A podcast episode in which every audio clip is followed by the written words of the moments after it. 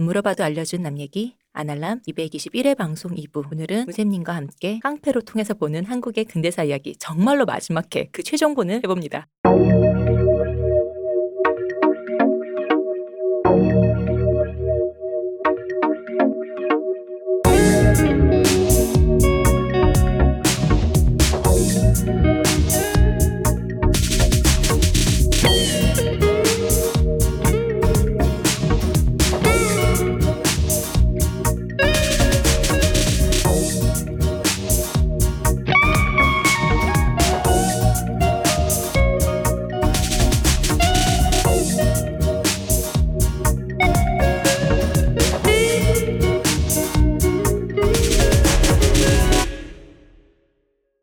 안녕하세요 무쌤님 네, 안녕하세요.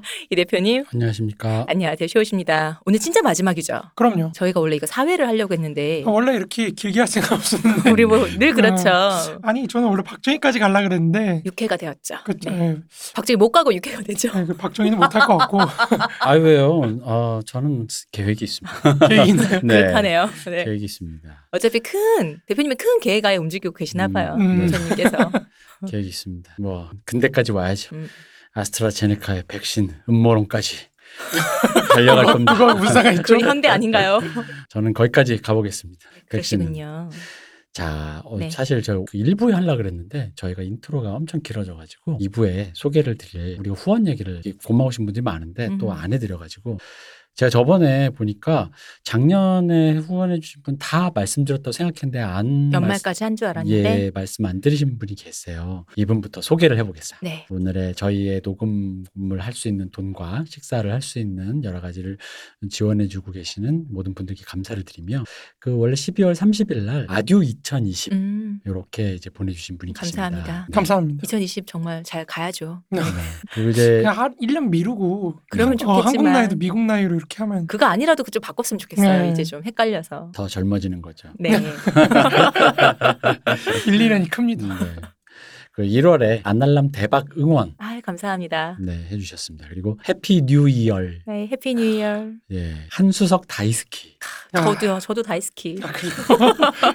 혼돈이 大好き. 음, 그런 관계셨군요. 당신을 사랑해님 네, 아, 감사합니다. 네, JM 띄고 월급날 어, 축하드립니다. 네, JM님이 제임은 뭐죠? JM님이 아마 성함 이니셜이겠죠? 아하. 제명? 존맛 아닌가요?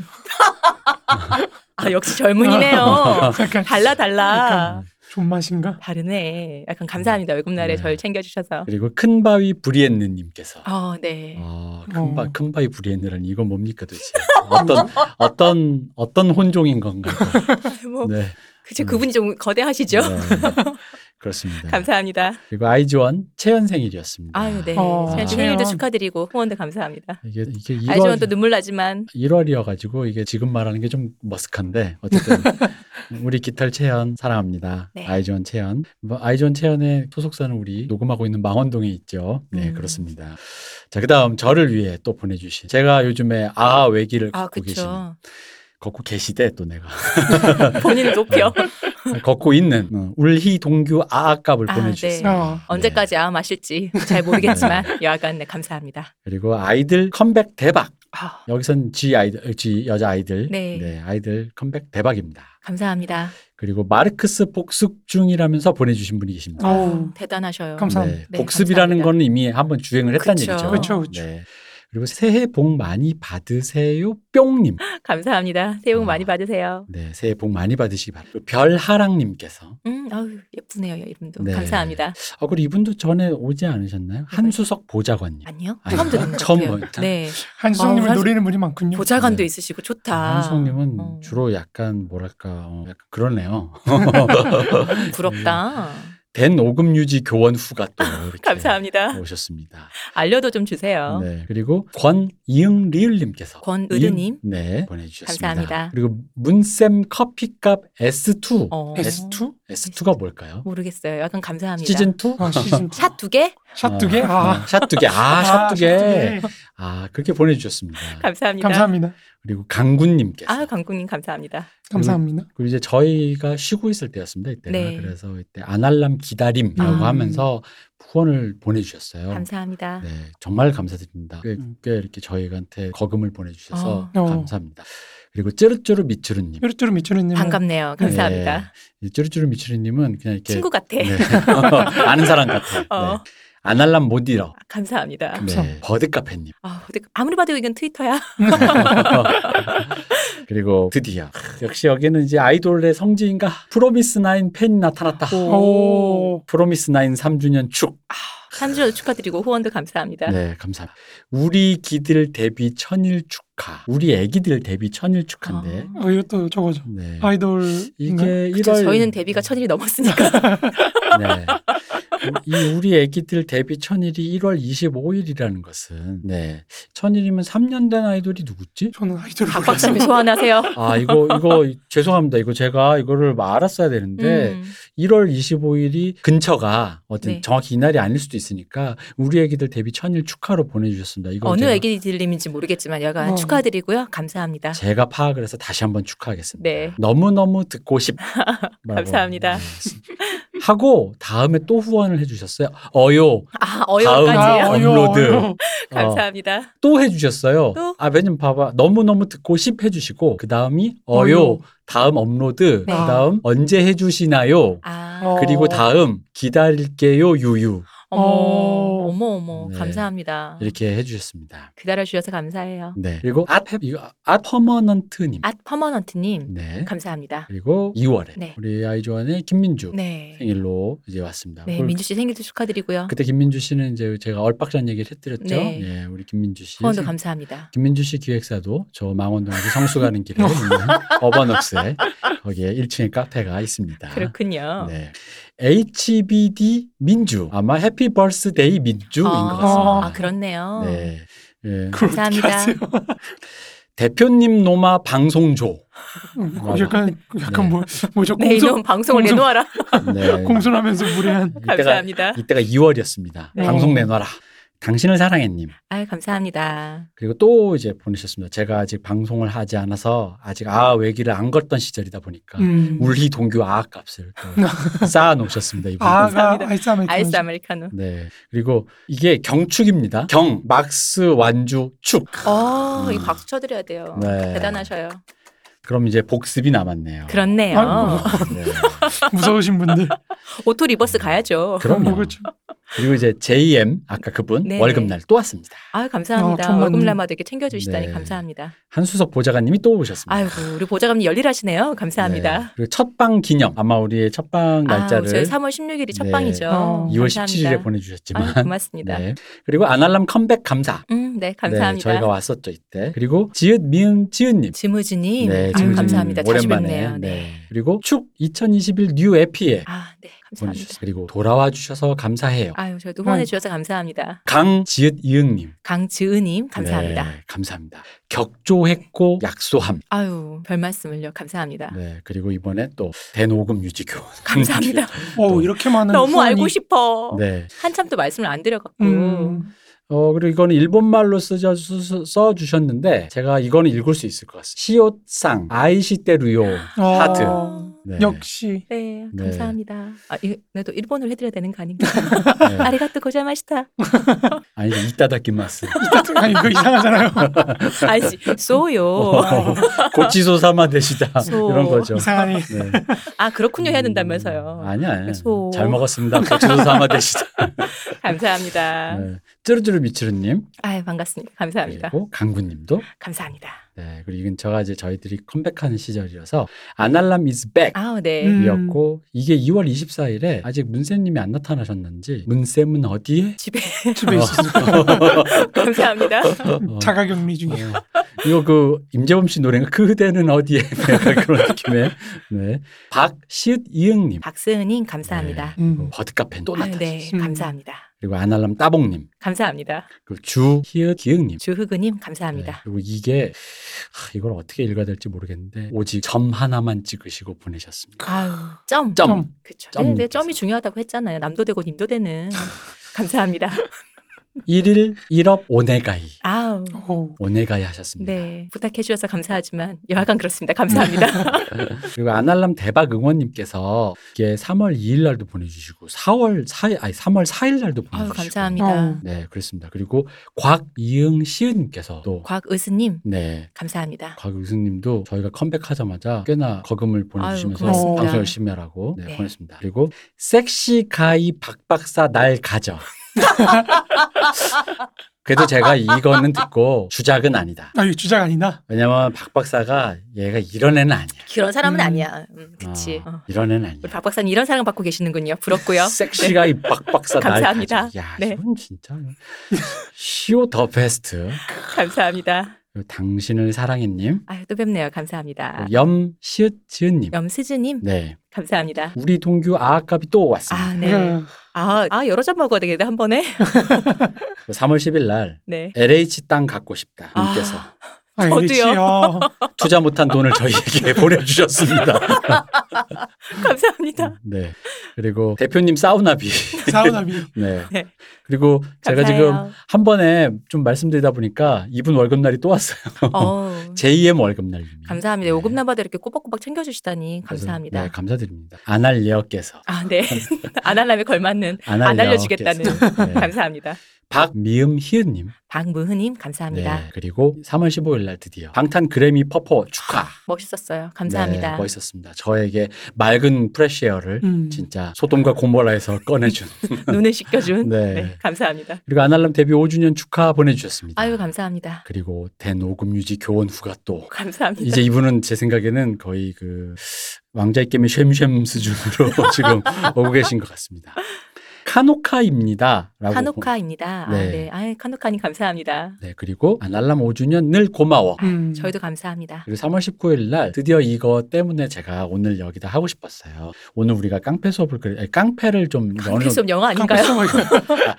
깡패를 조금 이렇게 이제 어느 정도 일단락을 하려고 하는데 네. 깡패 수업님께서 어. 그러니까 어. 어, 보내주셨다. 어. 어. 깡패 수업을 받았다. 뭐 이런 아, 수업료를. 주셨군요. 예, 감사합니다. 그렇습니다. 그리고 존예 시옷 고맙습니다. 아, 하트님. 존예. 어떻게 알았을까? 네, 그렇습니다. 귀로만 들어도 보이나 봐. 음. 감사합니다. 그리고 노동이 그대를 자유케. 아, 감사합니다. 네, 이거는 어떻게 나 지금 근데 나 좀 눈물 날 것 같은데 언제 자유로워지는 거죠? 너무- 이렇게 하는데. 그리고 쭈루쭈루 밑쭈루님, 감사합니다. 강군님, 강구님 자주 뵙네요. 감사합니다. 그리고 드디어 조상님이 오셨다. 이 수많은 아이돌님이 오셨지만 네. 온다 그러지? 신화창조 980324라고 와. 보는 걸 보면 신화창조까지. 어, 아유, 신화까지. 그렇죠. 어. 조상님이. 오셨다. 감사합니다. 이제 듣고 계시나요, 대장님? 대지 씨 당신 말하는 거야. 그리고 삐양께서 어, 삐양님 감사합니다. 네 그리고 버드 카페 네. 아, 버드 카페 잘 되나 봐. 버드 카페 감사합니다. 아날람 따봉 감사합니다. 어 그리고 이거 이건 뭐죠? 태기 오빠 나 기억 안 나? 뭐 이러나 봐요. 어? 아, 그러니까 이게 유택 교수가 저기 뭐 자기 여자만 아. 타입했을 거에서 태기 오빠 나 기억 안 나라고 하면서 누가 보내주신 아. 거죠. 아, 기억. 아, 나는지 안 나는지 저희가 직접 여쭤봐야 될 것 같네요. 네. 여하간 감사합니다. 이번 달 친구비 아유 감사합니다. 네. 시옷 좋아 저도요. 감사합니다. new 썸네일 이거는 제가 제가 좋다는 얘기죠. 나, 아, 그렇군요. 아. 이런 자아도취적인. 감사합니다. 그리고 새로 이제 저희가 커버를 바꿨잖아요. 네. 그래서 new 썸네일 이쁨. 어 이거 대표님 직접 만드신 거예요. 어. 네, 뭐, 아, 뭐 제가 다 만든 건 아닙니다. 뭐 그래도 네, 네. 네. 선악의 저편님께서 음, 네 하셨고 감사합니다. 안달람 대박 응원님께서 또 오셨어요. 감사합니다. 늘 그리고- 응원해 주셔서 감사합니다. 4월 5일에요. 네. 조선 구마사께서 어, 너무 슬프다. 아우 네. 네. 아유 감사합니다. 힘내시기 바랍니다. 네. 네 그리고 지읒 정 지읒 미음 지읒 님께서 지무즈님께서 또, 네, 또 아유, 감사합니다. 그리고 피아뼈 특집 너무 좋아요 하면서 보내 주셨어요. 아 저희도 재밌게 잘했었습니다. 감사합니다. 그리고 우리 문 선생님 사랑해요 짱짱 님께서 가끔씩 네 나타나시는 네. 감사합니다. 감사합니다. 그리고 우리 동교 아깝은 또 저도 적립이 네. 되었습니다. 네. 그리고 또 이렇게 4월로 넘어가다 보니 뭐가 왔죠? 제2의 월급날이 또 돌아왔습니다. 어, 어머 어머. 네. 어머 정말 감사합니다. 시옷 시옷 짱 시옷 이렇게 보내주셨어요. 감사합니다. 욕, 욕 아니에요? 욕 아니죠? 욕 아니에요, 여러분. 네. 그리고 이분은 아 내가 이거 안 하려 그랬는데 이분이 이렇게 보내주셔서 어쩔 수가 없. 요로시꾸네 님께서 보내주셨습니다. 이완의 감사합니다. 덕분에 듣네요. 네. 한자와 기다렸어요 하트님 감사합니다. 그리고 이게 이제 중요하다 뜨악 값이 왔어요 아, 이 뜨거운 뜨악 값을 누, 아메리카? 누구에게 보낸 것인가 아무라도 먹는 걸로 합시다. 감사합니다. 어, 시옷 최고야 짜릿해 늘 새로 늘 새로 뭐겠지요. 어, 네, 감사합니다. 늘 새로 새로 새로 새로 가로 세로 어, 그리고 강구님께서 감사합니다. 네 그리고 크, 이거는 한 이게 한 번 썼으면 개인 성함인 것 같은데 두 번을 연속을 씀으로써 그분을 향한 팬심이었던 것 같아요 전소연 전소연 아, 네. 음. 아이들을 여자 아이들의 전소연 우리 대장 선장님이죠 선장님 선장님, 전소연 전소연 감사합니다. 쭈루쭈루 밑쭈루님 자꾸 뵙니까 정말 좋네요. 감사합니다. 네, 그리고 219화 감사 아, 네. 그리고 마지막 살며 사랑하면 님이 보내주셨습니다. 아, 저 그렇게 살아야죠. 감사합니다. 자, 오늘까지 보내주신 분들이 이제 다 소개를 시켜드렸습니다. 사실 많은 분들이 중복돼서 저희가 이게 막 말하다 보니 인트로가 길어지고 하다 보니까 뭔가 이렇게 뭐가 안 되는 게 많아가지고 소개를 시켜드리고 싶었는데 저희가 막 놓쳤어요. 그래서 한 번에 시- 소개를 시켜드렸고요. 음, 늘 감사드리고 언제나 감사하다는 마음을 이게 잊지 않아 주셨으면 좋겠습니다. 네, 감사드립니다. 그러면 저희 아까 그 깡패 수업의 마지막 레슨을 한번 들어볼까요? 그럴까요? 네. 이제 지난 시간까지는 경제적인 차원에서 다뤘는데 네. 이제는 정치적인 차원에서 동대문파가 어떻게 형성되고 음. 발전했는지 그리고 최종적으로 몰락하게 되는지 네. 이제 그거를 다루려고 합니다. 근데 1953년 이전에 이정재는 이제 자유당 서울시장의 감찰부 차장이라는 직책을 갖고 이제 정치권에 처음으로 진출하게 됐는데요. 네. 여기서 문제는 사실은 이 차장 직위를 족청계였던 서울시 당위원장 윤재혁의 후원으로 얻었다는 점이죠. 음. 그러니까 무슨 말이냐면 족청계가 몰락하는 과정에서. 예, 같이 휩쓸려갈 위기에 처하니까 이제 이정재가 다른 어떤 동아줄 음. 그걸 찾기 시작하는 거죠. 그게 그 당시에 이제 박영만 자유당 중앙부 이제 선전부장과 이기붕 국회의장이 비서실장을 하게 되는 그 한백수의 중재로 이제 이기붕을 이정재가 만나기 시작하면서 음. 둘의 인연이 시작됩니다. 어르신과 음. 만나는 자리를 이 두 사람이 만들어줬군요. 그렇죠. 유지강의 증언에 따르면 이제 이정재가 이끄는 동대문파는 이제 한 12개에 달하는 정치 폭력을 이제 행사를 해요. 음. 자유당을 위해서. 음. 그 뭐 언급을 굳이 하자면 1953년 12월에 이갑성의 보디가드 김상도 이분도 이제 자유당 나중에 국회의원 하시는 분인데 아무튼 김상도 씨에 대한 테러를 시작으로 1954년에 이제 무력 시위, 야당에 대한 테러, 자유당 총무부장 임흥순에 대한 테러, 그리고 사사올 개헌안 이제 통과 시에 방청석에서의 무력 시위 통과를 촉진시키려고 네. 1955년에는 이제 족청계에 대한 테러, 그리고 1956년에는 김두한에 대한 난동, 그리고 민주당에 대한 그 이제 윤보선이 강연회 할 때 거기에 난입한 테러, 1957년에는 진보당 서울시장 및 경기도당 결성대회에 난입한 테러, 그리고 장, 그 유명한 장충당 공원에서의 이제 민주당 시국 강연회 난입 테러, 네. 그리고 1959년 진보당수 조봉암에 대한 이제 징역 그 5년형이 때려지거든요. 그 선고 후에 반공 청년을 가장한 테러단의 법원 난입. 음. 저쪽에서 한 것처럼 보이게. 그렇죠, 그렇죠. 음. 그리고 1960년 고려대 학생 데모대에 대한 테러 등으로 이제 총 12건입니다. 음. 근데 이거 쭉 보면 아시겠지만 대부분 이제 뒤처리를 하는 거죠. 그죠? 네. 관제 데모나 네. 뭐 이런 쪽에 테러를 하는 건데 저는 그렇다고 해도 이게 사실 김두한도 치고 뭐 아, 다 없잖아요. 그쵸. 뭐 없는 그 제- 예전에 본인의 뒤를 빠진 족청회도 치고 이게 정말 정치적으로 그냥 쓰였구나라는 어, 느낌인 그럼요. 거죠. 그러니까 되게 특이한 점이 뭐냐면 자유당 쪽 사람들에 대한 테러도 있었 다는 거예요. 음. 그러니까 무슨 말이냐면 이거는 이기붕이 다- 자유당 내외를 통제를 하면서 내부에 대한 통제로도 사용을 했다는 거죠. 이 음. 폭력 수단들을. 어쨌든 이기붕은 이제 이정재의 도움을 받으면서 이제 1954년에 자유당 중앙당부 중앙위원회 의장이 되는 지름길이었던 뭐 지금도 그렇죠. 서울시장 하면은 대통령 되는 지름길이잖아요. 뭐 그죠? 그런 얘기를 하지만 실제로는 그렇지 않은데. 뭐 실제로 그렇지 않지만 네, 뭐 그런 식으로 이제 뭐 통용되죠. 그렇죠. 아니, 뭐, 어, 물론 제가 순간적으로 그초라고 했지만, 네. 그, 그렇게 믿고 계신 분도 많고. 그렇죠. 어. 그리고 사실 이게 뭔가 그 존재감이 있잖아요. 서울이라는 게. 그렇죠. 당시 이제 자유당에서는 가장 어떤 의장이 되는 지름길이었던 서울시 지구당 위원장이 이제 선출이 되는 거죠. 음. 여기서도 이제 뭐 굉장히 폭력적으로 막 이렇게 했는데 어쨌든 이정재도 이제 그에 대한 대가를 받아요. 그래서 자유당 중앙당부 감찰부 차장에 임명이 됩니다. 그러니까 소위 말해 자유당이라는 게 이기붕 이정재 체제에 의해서 이제 장악이 되는 거죠. 음. 내외가 완전히 장악되는 시스템인데 그러니까 이기붕이 이 당시 굉장히 많은 그 그러니까 여기까지는 계속 상승인 거예요. 네. 이제 하나 이기붕과 이정재가 만나가지고 네. 우리가 자유당을 장악하고 정치적으로도 좀 뭔가 올라가는 그 상승세를 쫙 타고 올라가는. 음. 그러니까 여기서 이제 이기붕이 이렇게 계속해서 승승장구했던 데는 사실 이기붕이나 이정재가 날뛰는 거를 이승만이 눈 감아준 게 있거든요. 음. 근데 그왜 날뛰는 걸 눈 감아줬냐라고 했을 때는 사실은 이기붕의 어떤 그 부인 부인과 함께 그 이승만의 부인이었던 프란체스카 여사에 대해서 어느 정도 영향력을 행사할 수 있는 사람이 이기붕의 부인이었 던 아. 박마리아 여사였던 거죠. 음. 이 프란체스카 여사는 그 얘기가 많잖아요. 그 흔히 말하는 미 군정의 뿌락지설. 아 그래요? 이거 뭐냐면 이게 프란체스카 여사가 뭐 특별히 그러니까 뭐 지령을 받고 아, 이승만의 뭐 저 첩보를 빼냈다라기보단 아무래도 외국에서 오신 분이니까 외롭고 하다 보니까 같은 이 한국인들이랑 어울리기보다는 미군 관련된 그런 외교부나 미국 뭐 대사관이나 이런 사람들과 어울리다 보니까 어울리면서 이렇게 얘기하게 되는 은연중에 누설하게 되는 음. 그 이승만의 생각과 이쪽 얘기들이 프란체스카 여사를 통해서 좀 많이 흘러 들어갔다라는 음. 그런 얘기가 있더라고요. 그래가지고 이게 자연스럽긴 하네요. 그게. 네, 그죠. 자연스럽죠. 그러니까 본- 본인도 본인 정말 요즘도 외국인은 음. 그런데 그러니까 그때 당시 대사가 아니라도 대사분 가족이나 부인과 음. 많은 그런 교류를 했을 거잖아요. 그때 당시면 뭐 말도 말이나 문화나 이런 것들이 막 그 지금과도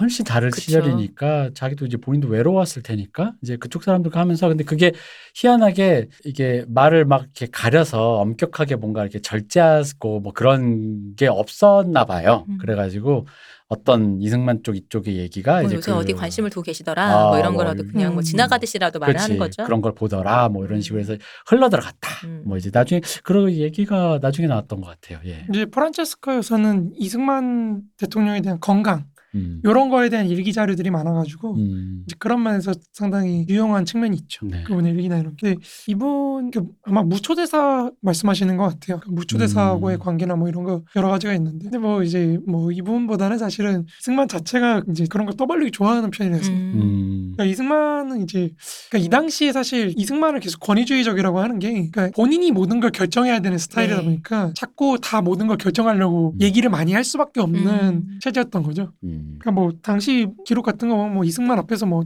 얼굴도 못 쳐다봤다고 하니까 음. 하도 호령을 해야 되니까 어, 그러니까 굉장히 카리스마가 어쨌든 있었던 사람인 건 맞는 것 같아요. 밥상 없는 한남은 어, 아니고. 그니까 눈 마주치면 찍혀갖고 뭐 그런 것 같은데. 그렇죠. 근데 이제 네. 그 한남도 권력을 가진 한남이 되면서 아, 그렇네요. 네. 네. 그렇죠. 아무튼 어 이제 이기봉은 이제 이런 이승만의 총애를 입으면서 이제 계속해서 승승장구를 했는데 나중에 57년에 이제 자기 아들이었던 이강석을 이승만의 수양 아들로 보낼 정도로 음. 이게 부- 비극의 시작이죠. 나중에 이 이승, 이기봉 쪽 가족이 자살하는 네. 네. 그런 건데 아무튼 뭐 그런 비극이죠. 이것도 비극이죠. 어쨌든 그에 따라서 이제 이정재도 계속해서 가까워지는 거예요. 이기봉이 정치적으로 성공하면 성공할수록 음. 그 이기봉을 지원해줬던 이정재도 점점 승승장구하는 거거든요. 음. 이기봉이 이제 얼마나 나중에 가까워지냐면 이 이정재 몰락이 그러니까 이정재가 뭐 경찰이나 이런 거에 잡혀가는 게 자기한테 굉장히 정치적으로 큰 타격이 될 거라고 음. 생각을 합니다. 그러니까 예를 들어서 이제 1955년 1월에 있었던 이제 김동진 암살 미수 사건이 그런데요. 그러니까 김동진 씨의 주장에 의하면은 이정재가 이제 신이키를 신이키라는 이제 이승만의 정적이죠. 네. 이 정적이 이제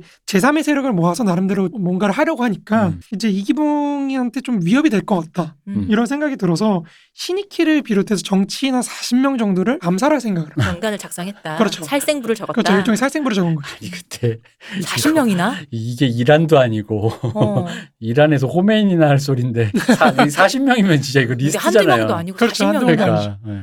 그러니까 이 40명을 이제 다 제거를 해서 아예 정적이라는 걸 싸그리 없애버릴 음. 그런 음. 생각을 한 거죠. 그러니까 그 명단에 적혀있던 이덕현이라는 사람을 김동진한테 이제 암살하라고 시킵니다. 네. 근데 이 김동진이 이제 무서우니까 이게 어, 자기가 봐도 이 장난이 아닌 거죠. 음. 40명을 죽이라고 하는 건 사실상 정치권을 몰살시키는 음. 그런 일이잖아요. 아무리 그래도. 그러니까 이 김동진이 경찰한테 이제 신고를 해요. 네. 근데 이 경찰한테 신고한 내용이 그대로 이정재한테 다시 돌아옵니다. 음. 아. 그러니까 이정재는 이 사건이 만약에 이 명부나 사건이 정보가 샌다면 네. 이게 정치적으로 상당히 문제가 될 수도 있을 것 같아가지고 음. 김동진을 죽이라고 이석재한테 시킵니다. 음. 아. 그래서 그 이 예, 누설자를 제거하라. 그렇죠. 네. 그래서 그 이석재가 이제 김동진을 암살하러 가다 미수로 끝나는 사건이 음. 음. 이, 이 김동진 미수 사건입니다. 에이, 똑똑하지 못한 놈. 그거 하나 못 해가지고. 그거 하나 못해가지고 음.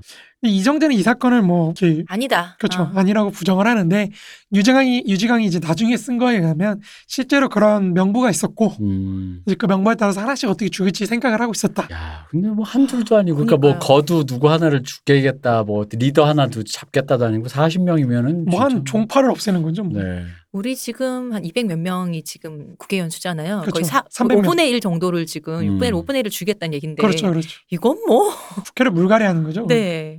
근데 이 정도라는 게, 그러니까 이게 아까 일부에서 느낀 이정재가 이제 진짜 제 타고 올라갔다. 어, 음. 타고 올라서 감을, 저는 감을 잃었다라는 음. 느낌이 드는 거죠, 이게 진짜로. 우리나라의 어떤 곳은 국회의원이 음. 한 명밖에 없는 곳도 있고 아, 그렇죠. 음. 사람 수가 적어서 시도가 이렇게 묶여갖고 한 명 있는 데도 있고 막 이런데 그럼 40명이면 대체 그러니까 이 아. 죽이고 나서 이 뒷감당을 생각했다는 것 음. 자체가 사실 그러니까요. 대단한 거죠. 어. 그죠. 그러니까 이래- 이게 막 문제가 되니까 당연히 문제가 되겠죠. 그러다 보니까 이기붕이 서둘러서 이제 검찰을 압박합니다. 음. 음. 그래서 이 실제 수사 검사였던 김윤도가 이제 지방으로 좌천됩니다. 이거를 똑바로 수사를 하려고 하니 그렇죠. 하려고 어. 하니까 이제 보내라 음. 그렇게 돼가지고 이제 김윤도가 좌천되니까 뭐 그 뒤는 뭐 사실 유야무야 되는 그렇죠. 거죠. 알아서 하는 거죠. 뭐 알아서 숙여야죠. 이 정도까지 하면. 근데 이 정도로 친했던 이정재의 관계가 이제 정말 절정에 치닫는 게 1956년 대통령 부통령 선거입니다. 음. 여기서 이제 절정을 치닫는 거죠. 그러니까 이기붕을 대, 부통령에 당선을 시키기 위해서 이동, 이정재가 정말 열심히 노력을 하는데 이때는 부통령도 뽑을 때라. 그렇죠. 근데 사실은 장면이 결국에 우리 신익희 선생은 여기서 돌아가시고 네. 그래서 이제 비 내리는 호남선 네. 그 슬픈 노래 요게 유행하고 노래는 되게 신나는데. 멜로디는 신나는데. 그렇죠. 그렇지만 이제 저는 부통령은 장면이 당선되면서 네. 이기붕은 사실상 이제 정치적으로 좀 타격을 크게 입기 시작합니다. 음. 그렇지만 이제 이기붕이 이승만의 신임을 아직 잃지는 않았고 국회의장직하고 이제 자유당 중앙위원회 의장이 계속해서 유임이 됩니다. 계속 지위는 유지를 하는 거죠. 음. 그렇지만 이 당시에 이승 그 뭐 미국도 그렇고요. 사실 자유당 내부에서 고민했던 게 이승만의 나이입니다. 음. 그쵸. 그죠. 너무 70. 나이가 어, 많죠. 70 넘고 막 이러다 네. 보니까 특히 이 당시에는 사실 이제 아주 노인이죠. 이 아주. 노인이죠. 네. 정말 노인이죠. 어. 이뭐 구한말 시대에 살던 사람이니까 상노인이다. 노인 혐오를 멈춰주. 아니 상노인이라는데 왜요? 음. 이게 사실 대한 대한제국 때 운동권이던 사람이라서 그렇죠. 음. 정말 큰일이죠. 그러다 보니까 이 어떻게든지 권력을 인수받을 수 있는 음. 그 위치에 놓이는 게 굉장히 중요했는데 빨리 잡아 죽기 전에 빨리 잡아놔야 그렇죠, 되는데. 그렇죠. 돌아가시기 전에로 합시다. 아, 다 그래요? 아, 그럴까요? 타계하시기 전에 권력을 잡아놓아야 하는데. 네. 그러니까 어쨌든 이기붕이 권력을 유지하긴 했지만 이미 여기서부터 사실은 이기붕하고 이정재하고 갈등 어떤 분열의 계기가 자라나고 있습니다. 음. 그러니까 선거로 이기붕이 당선이 못 된다는 거. 그렇죠. 요게 사실은 굉장히 큰 문제인 거죠. 그럼 정치적인 발판이 없다는 거잖아요. 맞습니다. 그러니까 이걸 관료라서라고 할 수도 있는 거지만 어쨌든 당시의 시대적인 흐름이 점점 자유당으로부터 멀어지고 있었다. 그렇죠. 음. 그러니까 요거를 파악해야 되는데 어쨌든 이승만이 살아있을 땐 사실 별 문제가 안 돼요. 이런 음. 몰락이 이런 정치적 어떤 타격이. 근데 이제 아무리 뛰어난 인간도 사실은 세월을 거스를 수는 없거든요. 그래서 반인 반신이 돼요. 이거 좀 나타나 주셨으면 좋겠는데. 네. 아무튼 그러다 보니까 어, 굉장히 심각해지는 거죠. 그러니까 음. 이기붕이 이제 대- 부통령 선거에서 실패를 하니까 이기붕 측에서는 빨리 어쨌든 친위 체제, 음. 그러니까 정 권력 체제를 빨리빨리 갖춰야겠다라는 음. 그런 생각이 나오면서 이제 곽영주가 나오기 시작합니다. 그 유명한 곽영주. 이 경무대 경찰서장에 곽영주가 임명되면서 이제 이정재, 이기붕, 강마리아, 프란체스카, 이승만, 곽영주 그리고 다시 이정재로 돌아온. 그러니까 이정재부터 시작해서 이기붕 라인을 거쳐서 이제 부인들 쪽을 거쳐서 이승만한테 전해지면 음. 그 이승만이 다시 곽영주를 통해서 이정재한테 명령을 내요. 음. 네. 요 과정이 이제 라인이 형성이 되는 거죠. 이 순서대로 이제 권력이 이렇게 왔다 갔다 하면서 이천 출신들을 중심으로 한 어떤 지연적 혹은 뭐 혈연이라고 하기 좀 애매하긴 하지만 어쨌든 그런 관계들이 그러니까 네. 지연을 통한 관계가 이권 단체 정치적인 이권 단체가 지연을 통한 어떤 정치적 이권 단체가 형성이 되어 있었던 거죠. 음. 그리고 이 지연을 통한 정치적인 이권 단체들이 이제 이승만 정부 후반기의 어떤 정치 구조, 권력 음. 구조를 형성하고 있었다. 음. 이렇게 볼 수 있겠습니다. 그러니까 여기서 느껴지는 건 그건 거예요. 그러니까 어쨌든 이제 선출직에 대한 도전인 건데 사실은 그렇죠. 요약을 하자면. 근데 선출직에 대한 도전이란 건 나를 선출해주는 사람에 대한 고려를 해야 되는데 지금 고려가 아니라 뭔가 지금 뒷조작으로 뭔가 어떻게 해가지고 그 선출직을 따내겠다라는 하이 이승만은 농지라도 뭐 해줬지. 그러니까 약간 그런 거. 그러니까 여기 지금 이 라인에 꿈은 선출을 당하겠다 음, 국민으로부터. 그렇죠. 그래놓고 전략에는 국민에 대한 얘기가 없어. 맞아요. 어 그냥 자기들끼리 뭐 꿍짝꿍짝해서 내 수하 있는 애들한테 누구 막걸리 좀 먹여주고 뭐 고무신 좀 주면 뽑아주겠지라는 뭐 그런 건가 보죠. 그러니까 약간 그러니까 이 기분이 어떻게 보면 그러니까 우리 지난 시간에 이승만의 그 정무적 감각에 대해서 얘기를 좀 일종의 찬양을 했는데 그러니까 이 기분이 이런 면에서 보니까 굉장히 하수다라는 느낌이 드는 음. 거죠. 그냥 이정재 하나 끼고 정치 깡패 하나 끼고 그걸 계속 순환하면서 이렇게 하면 뭐 어떻게 되겠지. 약간 이런 생각을 했다라는 거. 그렇죠. 차라리 구조적으로 무슨 내각제를 만들겠다든가 해가지고 뭐 아, 아니면 그렇죠. 어, 그렇죠. 그런 뭐 식으로 하는 게 낫죠. 뭔가 참 그렇게 하겠다든가 아예 뭐 유신 체제를 하겠다라든가 뭐 계엄령을 때려버리겠다든가 뭐 군부를 해서 뭐 쿠데타를 하겠다든가 약간 그런 구조적인 생각은 전혀 못하고 뭔가 붕떠 있다라는 게 느껴지는 붕떠 거죠. 있죠. 예, 이 사람들이. 그러니까 이 기붕은 자기 지지 기반이라고 할 수 있는 특히 대중을 동원할 수 있는 기반이라고 할 수 있는 이정재. 네. 이 이정재가 갖고 있는 힘이 필요했던 거죠. 음. 근데 이게 사람이 한번 명령 내리다 보면은 생각이 좀 달리 들기 시작하는 거죠.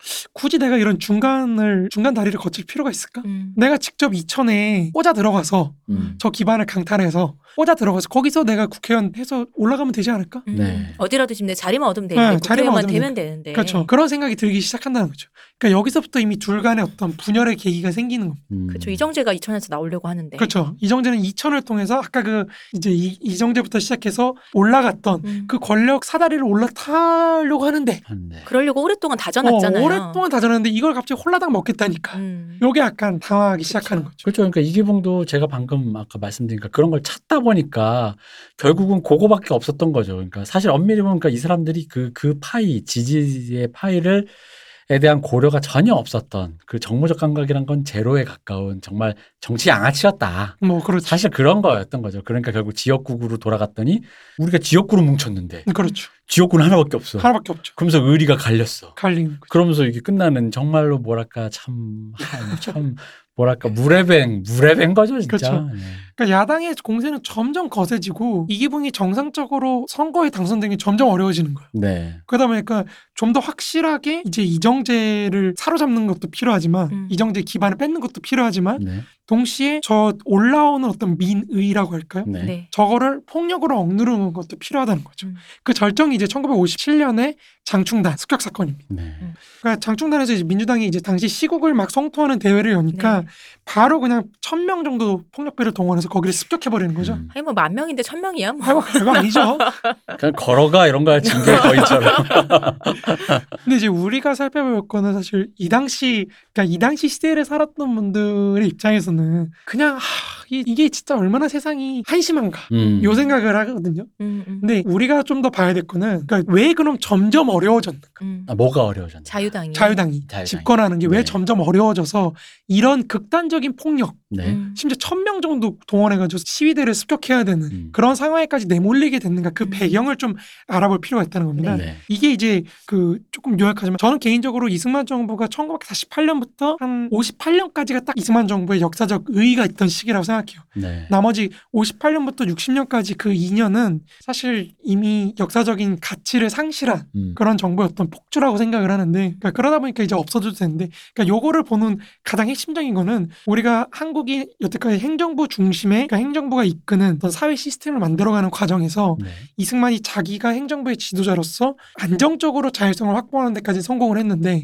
그러면 이 행정부가 권력을 잡아서 뭘 할 것인가라고 했을 때 이제 한국은 대외 지향적인 경제 개발로 나아가야 되거든요. 네. 박정희기에. 음. 근데 이승만은 사실 그거를 싫어하는 사람이었단 말이에요. 음. 그러니까 이승만이 여기서 저항자로서의 역할을 하는 거죠. 그러니까 이 저항자로의 역, 더 이상 이승만의 이런 어떤 일본을 배척하고 대외 지향적인 경제 발전을 하는 걸 거부하는 상황이 더 이상 유효하지 않게 되는 시점까지. 음. 그게 이제 1958년까지는 그럼 이승만의 경제 정책은 비전이 없었다로 봐야 되는 걸까요? 아니면 시대를 잘못 읽었다로 봐야 될까요? 저는 개인적으로 생각하기에는 네. 이승만의 그 50, 1958년까지는 이승만 생각이 맞았다고 생각해요. 음. 이승만의 전략이. 네. 그러니까 지난 시간에도 말씀드렸듯이 이승만은 결국에는 미국으로부터 어- 어쨌든 더 많은 자원과 네. 더 많은 원조를 원조를 뜯어내서 한국 경제를 근대화시키고 음. 동시에 미국의 대아시아 전략의 중심에 한국을 위치시키는 거였거든요. 음. 그래서 이제 한국이 어떻게 보면은 뭐 어제 말씀드렸지만 군대도 여러 군데 파병을 할 수 있고 음. 뭐 이런 걸 꿈꿨던 건데 이제 그게 안 되는 거죠. 그러니까 소위 말해 수입 대체화라는 게 더 이상 불가능하게 됐을 때 네. 이제 한국은 어쨌든 소규모 경제권이기 때문에 지금도 마찬가지고 음. 앞으로도 아마 그럴 것 같은데 네. 수출을 해야 되는데. 그렇죠 수출을 해야 되는 거기 때문에 좀 개방을 해야 되는 시스템인데 그렇죠. 우리가 수출하려면 우리도 열어줘야죠. 그렇죠. 어, 그래야 남들이 우리 거 사지. 이제 개방을 해야 되는 시스템인데 이제 그 개방을 하게 할 수 있는 조건을 마련하는 기간이었다고 저는 생각을 해요. 네. 이승만 시기가. 음. 근데 이제 개방 조건이 마련됐으면 이승만은 사라져야 되는 거죠. 음, 거기 문을 막고 있으니. 그렇죠. 문을 막고 있어요. 그렇다면 이승만이 생각하는 경제적 비전이란 건 뭐였을까요? 그런 구조가 아닌 다른 걸 뭔가 생각, 뭐 그냥 아예 진짜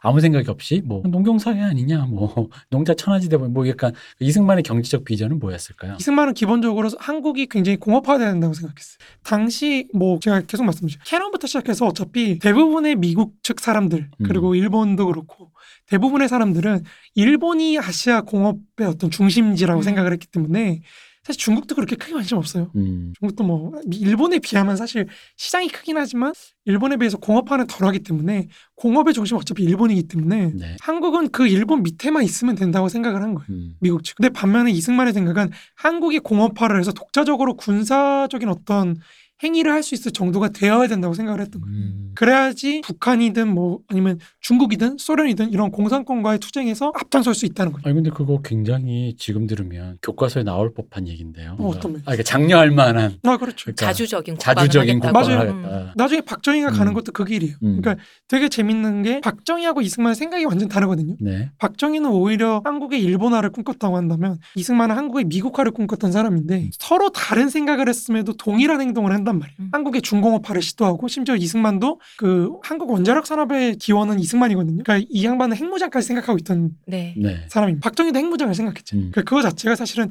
한국이라는 국가가 갖고 있는 지정학적 위치가 이 작은 나라가 살아남으려면 그렇죠. 살아남으려면은 음. 핵무장을 하든 아니면 미국이 들어와서 주둔을 하든 아니면 그것도 안 되면 미국이 없어도 우리가 싸울 수 있도록 중공업화 공업화된 시스템을 갖고 있든 음. 그렇게 돼야 된다고 생각을 했던 거죠. 음. 그러니까 이승만은 딱 거기에 맞춰서 사고를 하고 진행을 시켰던 겁니다. 근데 그게 당시의 세계사의 흐름에 어느 정도 부합하는 것이었느냐 음. 요건 또 다른 문제죠. 아. 왜냐하면 이승만은 제가 말씀드렸다시피 동남아에 한국군을 파병하는 거는 미국에 먼- 먼저 제안을 했거든요.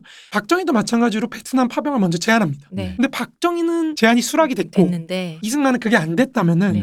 음. 둘의 차이는 사실 사람이나 행동의 차이보다는 그걸 받아들이는 미국 미국이 어떤 입장. 그쵸 미국의 세계 전략 음. 요거의 변화에 달려 있다는 거죠. 국제 정세 뭐 그렇죠. 그런 차이도 있겠죠. 그렇죠. 네. 그러니까 이제 그걸 한번 봐야 된다. 네.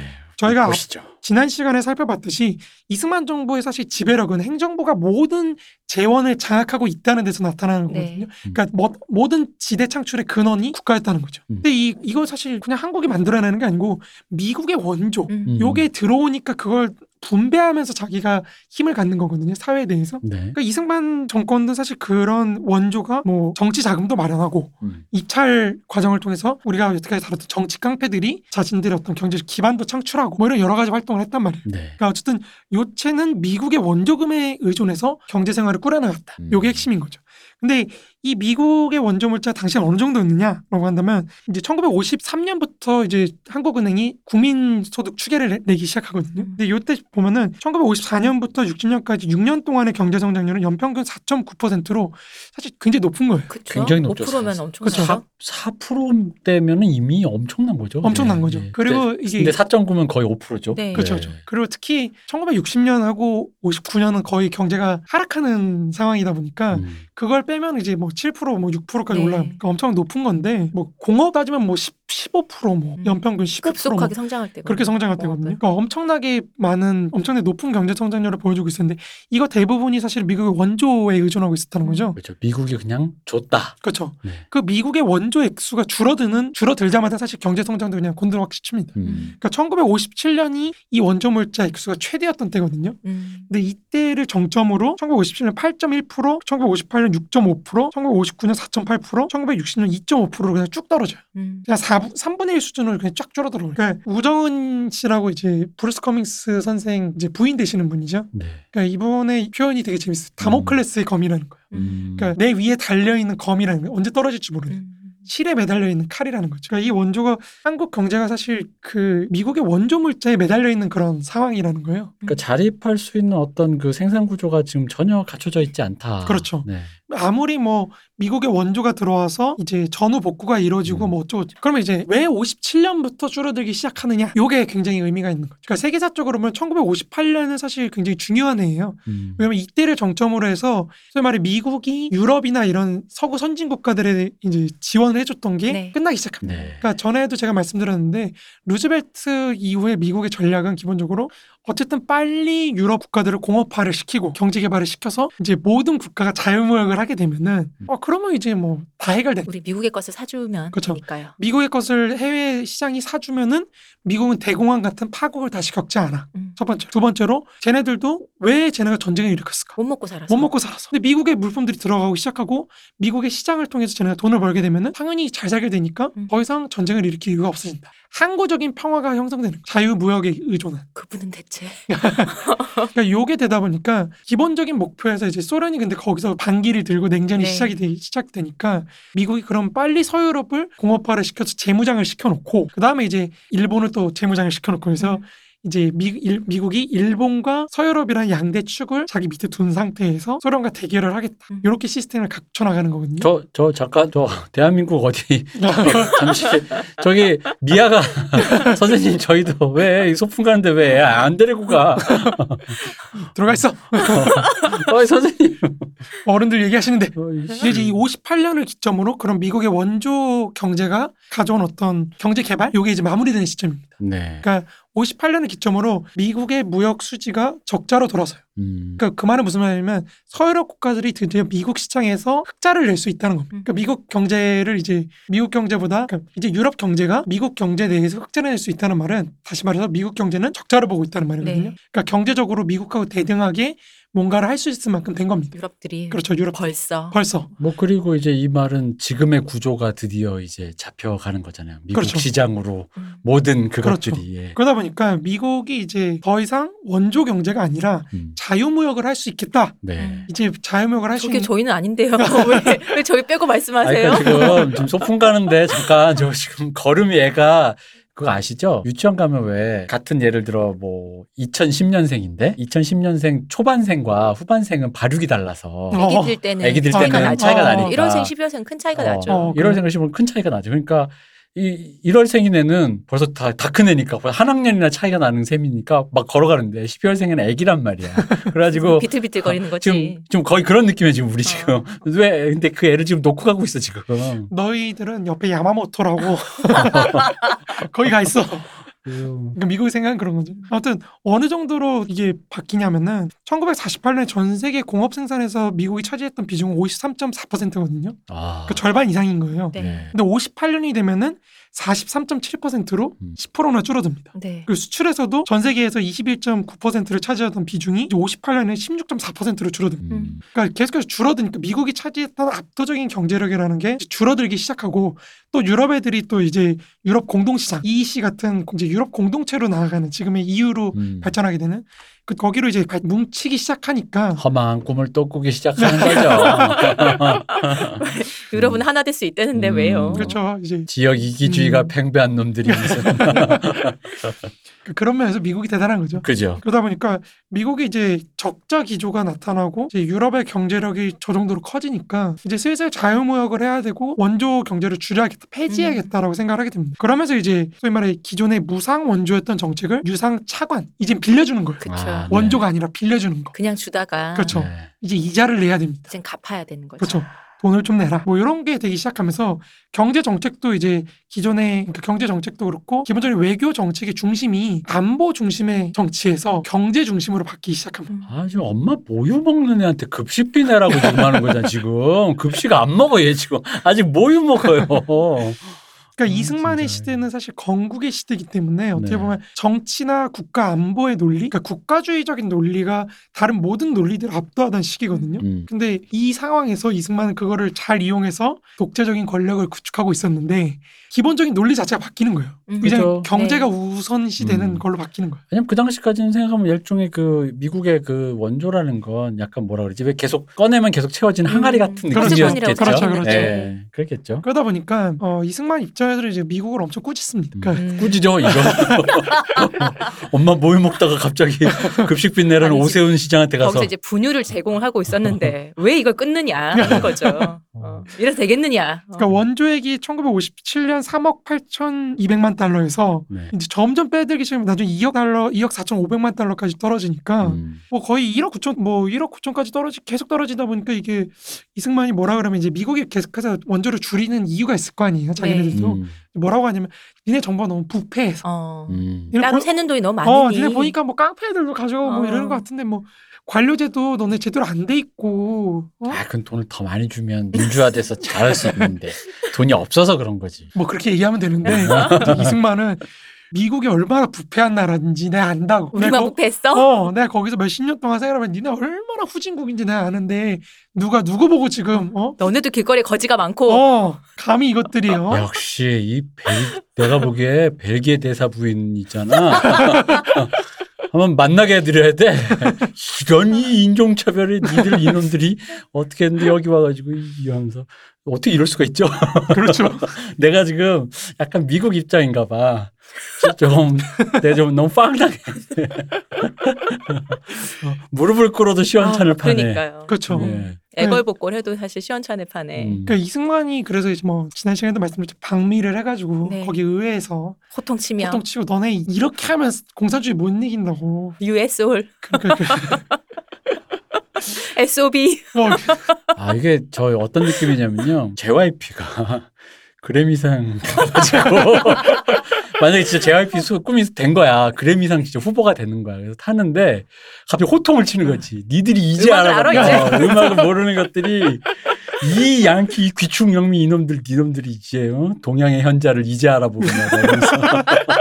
이러면서 약간 그런 느낌 같아. 약간 그런 거죠. 네. 약간 이승만은 자기를 어쨌든 전 세계의 자유민주주의 어떤 선봉에 있는 그렇죠 사람. 선봉에 있는 음. 지도자 네. 이렇게 생각했기 때문에 내가 뭐 미국 대통령 어깨를 나란히 하지 못할 게 그렇죠. 무엇이 있어? 뭐가 있냐. 어. 그 패기는 높이 삽니다. 내가 더 잘났지 네. 이렇게 아, 전 생각하면 당랑권을 하는 사마귀를 보는 기분인 건 왜죠? 그 우리가 보면 좀 황당하죠. 네. 당대의 미국 사람들 얼마나 더 황당했겠어. 그렇죠. 아, 저는 오히려 요즘 젊은 세대들에게 자존감을 이런 높이는 패기를. 그렇죠 자존감 자존감을 높이는 어떤 그렇죠, 측면에서 그렇죠. 근자감 아니고요. 어, 뭐 이게 그러니까 이게 정도의 문제인데 좀 비슷한 거죠. 음. 네. 이승만한테 미국이 계속해서 요구하는 게 여러 가지가 있는데 첫 번째로 이제 관료제를 합리적으로 정비해라. 네. 두 번째로 이제 경제 개발 계획을 세워라. 음. 세워서 제출해라. 제출하는 말이 좀 기분 나쁘긴 하지만 어쨌든 그럼 우리가 이렇게 좀 뭘 조정을 해주고 그 숙제 검사 맡듯이 이거 약간, 뭔데 검토를 해? 약간 그런 거죠. 아 이거 돈 주는 사람한테 검사 받는 거 당연. 여러분 은행 대출도 그렇죠. 어, 예, 그거랑 그럼요. 같나요? 나, 내가 달라는데. 아, 그럼, 어, 그럼. 내가 누군데? 우리 초대 카카라고요. 그럼요. 내가 누군데? 아 JYP 자꾸 생각나지 이렇게. 사람을 못 알아보고 내가 누군지 알아? 이거잖아요. 아, 예, 그리고 그러네. 옆에 있는 일본하고 친해져라. 음. 관계 개선해라. 일본하고 빨리 외교 관계를 수립을 해라. 네. 이렇게 되는데 다, 다 싫다고 다 하죠. 싫다고 하죠. 왜 나한테 쪽발이더라고 뭐 이런 식으로 나오니까 음. 미국 입장에서 골치가 아프기 시작한 거예요. 이게 한국에 들어가는 비용이 제가 옛날에도 말씀드렸지만 너무 크다 보니까 음. 이거를 줄여야 되는데 이 군대를 뺄 수는 없고 음. 그래서 그렇다 해서 원조를 확 줄였더니 가동률이나 이런 게 팍 떨어집니다. 한국 경제. 이게 그쵸. 자생성이 없다는 거거든요. 그죠. 그러다 보니까 요거를 어떻게 해야 되나라는 생각을 하다 보니 버릴 수도 없고. 그렇죠. 한국을 버릴 수 없다면 이승만은 음, 요 생각이 그쵸. 드는 거죠. 음. 그럼 뭐 어, 저거만 살짝 가르치면 될 텐데라는 음. 생각을 하면서 이제 후보군들을 작성하기 시작하거든요. 음. 미국이. 그 중에 하나도 사실 이기붕이었던 거예요. 네. 관료이다 보니까 말을 좀 합리적으로 듣지 않을까? 음, 저는 헛소리는 안 어, 하겠지라는. 헛소리는 안 하지 않을까? 뭐, 뭐, 일본을 뭐, 막 비난하고, 이 당시에 뭐, 독도, 저 이승만 라인 그려가지고, 왜 일본 배들 막 납포하고 막 난리를 치니까, 음. 도저히 안 되겠다, 이렇게 싶은 거죠. 전 이승만 대통령이 약간 그 우익 계열의 약간 나이 드신 분들에게 어떤 소구하는 음. 그 어떤 웅대한 웅대한 뭐가 있는 것 같아요. 공대함을 채워주는 뭔가 어, 있네요. 뭐 말씀을 어. 들어보면 들을수록 그런 게 있어요. 그래요? 뭔가 뭔가 아 뭔가 그렇잖아요. 다 진짜. 그렇잖아요. 막. 미국도 호통쳐. 일본도 안 된대. 일본 어? 배가 오면 그냥 야 어. 나포해. 이씨 상놈 새끼들. 한국이? 최고. 아 그죠. 그게 이제 미친 사람 아니에요? 앞도 뒤도 없는 사람인 건 맞는데 이게 또 이제 웅자 웅장하다. 그러니까 누군가한테 그게 그렇게 우- 가 다른 어, 이렇게 보여줄 수 우대하게 있는 거죠. 느껴질 수 있는 거죠. 그렇죠. 어. 저 패기. 음. 어. 근데 어쨌든 미국이 그렇다고 해서 한국을 손을 놓- 놨던 건 아니고 음. 이제 시대적으로 사실은 음. 계속해서 뒷구멍으로 딴짓을. 아, 그렇죠. 그러니까 이승만은 어쨌든 자기의 권력을 계속 유지하고 싶어 하거든요. 음. 네. 그 유지 유지해 주는 걸 인용해 주는 대신에 용인해 주는 대신에 네. 대가로 이러이런 거를 개혁을 해라. 음. 이런 식으로 거래를 많이 개혁을 합니다. 음. 그첫 번째가 이제 사실 이제 1954년에 있었던 개헌인데요. 요게 이제 사실 그 445입이나 뭐 이런 네. 네. 개헌들인데 그러니까 요때 사실 건국 헌법이 지니고 있던 거는 사실은 국가 사회주의적인 측면이 강해요. 음. 그러니까 무슨 말이냐면 미국이 계속해서 한국한테 요구했던 게 헌법을 바꾸라는 거였거든요. 음. 왜냐면 이 헌법은 기본적으로 어 음, 이렇게 표현하면 되게 이해하시기 좋을 것 같아요. 우리가 일본 제국주의로부터 수많은 물적인 기반들을 물려받았잖아요. 네. 네. 근데 요거는 국가가 다 가지고 있는 거거든요. 네. 그러니까 어, 좋든 싫든 이미 국유화는 돼 있는 거예요. 음. 이 국유화된 경제를 어떻게 시장 경제로 바꿀 것인가 네. 까지가 건국 헌법의 역할입니다. 음. 그러니까 건국 헌법은 애당초 만들어질 때부터 기본적으로 과도기적인 성격을 갖고 있는 거예요. 음. 시장 경제를 창출할 수 있는 그런 과- 밑바탕이 어, 되는 거죠? 그렇죠. 그런 밑바탕이 되어야 되기 때문에 기본적으로 건국 헌법 자체는 굉장히 국가 주도적인 측면이 강해요. 음. 그리고 이제 당시 굉장히 민족주의가 셌기 때문에 어떤 민족 공동체 발전을 위해서 사적 네. 소유권이나 이런 거 제한할 수 있고 음. 국가가 무역이나 이런 데 아무데나 개입을 할 수 있고 뭐 이런 식으로 시스템이 갖춰져 있- 있었는데 미국이 요구했던 이거를 시장 경제 위주의 체제로 바꾸라는 거였어요. 음. 그래서 1954년 개헌이 굉장히 중요합니다. 그러니까 이 첫 번째 개헌을 통해서 한국은 대외 지향적인 경제 개발을 할 조건을 갖추기 시작하는 거예요. 음. 네. 그리고 여기에다 이제 1948년부터 이어져온 민법의 제정도 1958년에 완성이 됩니다. 그러니까 민법이 제정됐다는 거는 이제 사적인 거래, 상품 경제가 기능을 할 수 있게 된다는 거거든요. 음. 그러니까 민법도 갖춰졌고 사적 소유권에 기반한 시장 경제에 기반한 개헌도 했어요. 이미 갖춰지기 시작하죠. 경제 체제를 시장 경제 체제로 한다. 첫 번째, 두 번째로 민법을 제정했다. 그리고 1955년에 부흥부가 만들어져서 뭐 이때 뭐 좀 조잡하긴 합니다만 예산 기능이 없다 보니까 기본적으로 경제 개발 계획을 세운다는 건 예산을 어떻게 합리적으로 분배할 것인가가 핵심이 되어야 되는데 그 예산 기능이 없이 그냥 경제 이렇게 하세요. 그렇죠, 그렇죠. 음. 권고 아니죠. 네. 이 정도면. 음. 어쨌든 권고 아니기는 하지만 경제 개발 계획을 국가가 세울 수 있는 그런 기구, 부흥부라는 형태로 기구가 만들어졌다. 음. 그러니까 요게 사실 굉장히 중요하다는 거죠. 이 기획 기구를 이끌 관료들도 사실 1950년대 후반부터 이제 미국이 차근차근 관료들을 유학을 시켰거든요. 음. 요게 사실 식민지 근대화론에 대한 비판 중에 하나예요. 음. 그러니까 무슨 말이냐면 일본으로부터 우리가 받은 유산이 네. 큰가? 음. 라고 했을 때 관료의 연속성에 있어서 사실 굉장히 적다는 거죠. 식민지기 때 관료기를 관료를 역임했던 사람들이 많은 건 사실이에요. 음. 그렇지만 실질적으로 경제 개발을 이끌었던 기획 혹은 뭐 예산 집행 기구들, 그러니까 경제 개발 계획 기구들을 담당했던 관료들은 대부분 미국 유학 출신들입니다. 네. 물갈이가 되었다. 그렇죠. 물갈이가 된 거죠. 그러니까 새로 형성된 사람들이에요. 그러니까 처음에 관료들을 뽑을 때는 경험 있는 사람들이 필요하니 식민지기 사람들을 썼는데 나중에 이제 자유민주주의 체제로 가고 사적 그 소유권 체제로 가면서는 미국에서 유학한 사람들을 이제 기용해서 썼다. 그렇죠. 그러다 보니까 이게 과연 식민지기와의 연속성이 얼마나 있느냐. 음. 요게 또 문제가 되는 거죠. 그러니까 소위 말해 박정희 씨 경제개발을 만주국하고 되게 비교를 연결을 많이 시키거든요. 그러니까 박정희가 만주국에서 장교를 했으니까 네. 거기서 보고 배운 걸 그대로 했다라고 음. 하는데 뭐 그렇다고 보기엔 사실 좀 이런 미국의 관료의 이런 그렇죠. 연속성을 볼 때는 그렇지 않다. 미국의 개입과 계획과 어떤 교육이나 이런 게 굉장히 많이 개입을 한 측면이 있다. 그러니까 새로 한 측면이 분명히 강하다는 거죠. 음, 그러면 흔히 말하는 박정희 비, 그 경제 비판론에 관련된 것 중에 바로 말씀하신 그런 친일적인 그런 식민지 근대화론과 뭔가 연결되는 뭔가 일 본에서 배운 그러니까 친일파가 세운 국가다 약간 그런 그렇죠, 식의 그렇죠. 비난이라는 게 사실상 뒤져보면 친미파가 세운 국가다. 뭐 친일침이 똑같이 이게 어느 정도 이제 그 수준에서 자유민 시장 경제로 만들려고 하는 미국의 개입 속에서 그 역할은 이제 그냥 시, 시대의 역할은 다 된 상태였다 이렇게 그렇죠. 보는 게 맞다라는 거죠. 그렇죠. 예. 그러니까 이승만은 사실 그러니까 이승만 때도 경제개발 기구를 세우려는 움직임은 계속 있었거든요. 근데 이승만이 그걸 싫어요. 음. 왜 싫어했냐고 하면 뭐 이승만이 이제 좀 시장 경제를 우호적으로 생각했던 사람이라서 뭐 그렇기보다는 이승만이 볼 때 경제 개발 계획이라는 건 전체주의 국가들이나 하는 거예요. 네. 그러니까 일본 제국주의나 음. 소련이나 음. 북한이나 뭐 이런 데나 하는 거지 우리 같은 자유민주주의 국가에서 무슨 경제 개발 계획을 세워 내가 알아서 하는데. 내 머릿속에 있는데 어.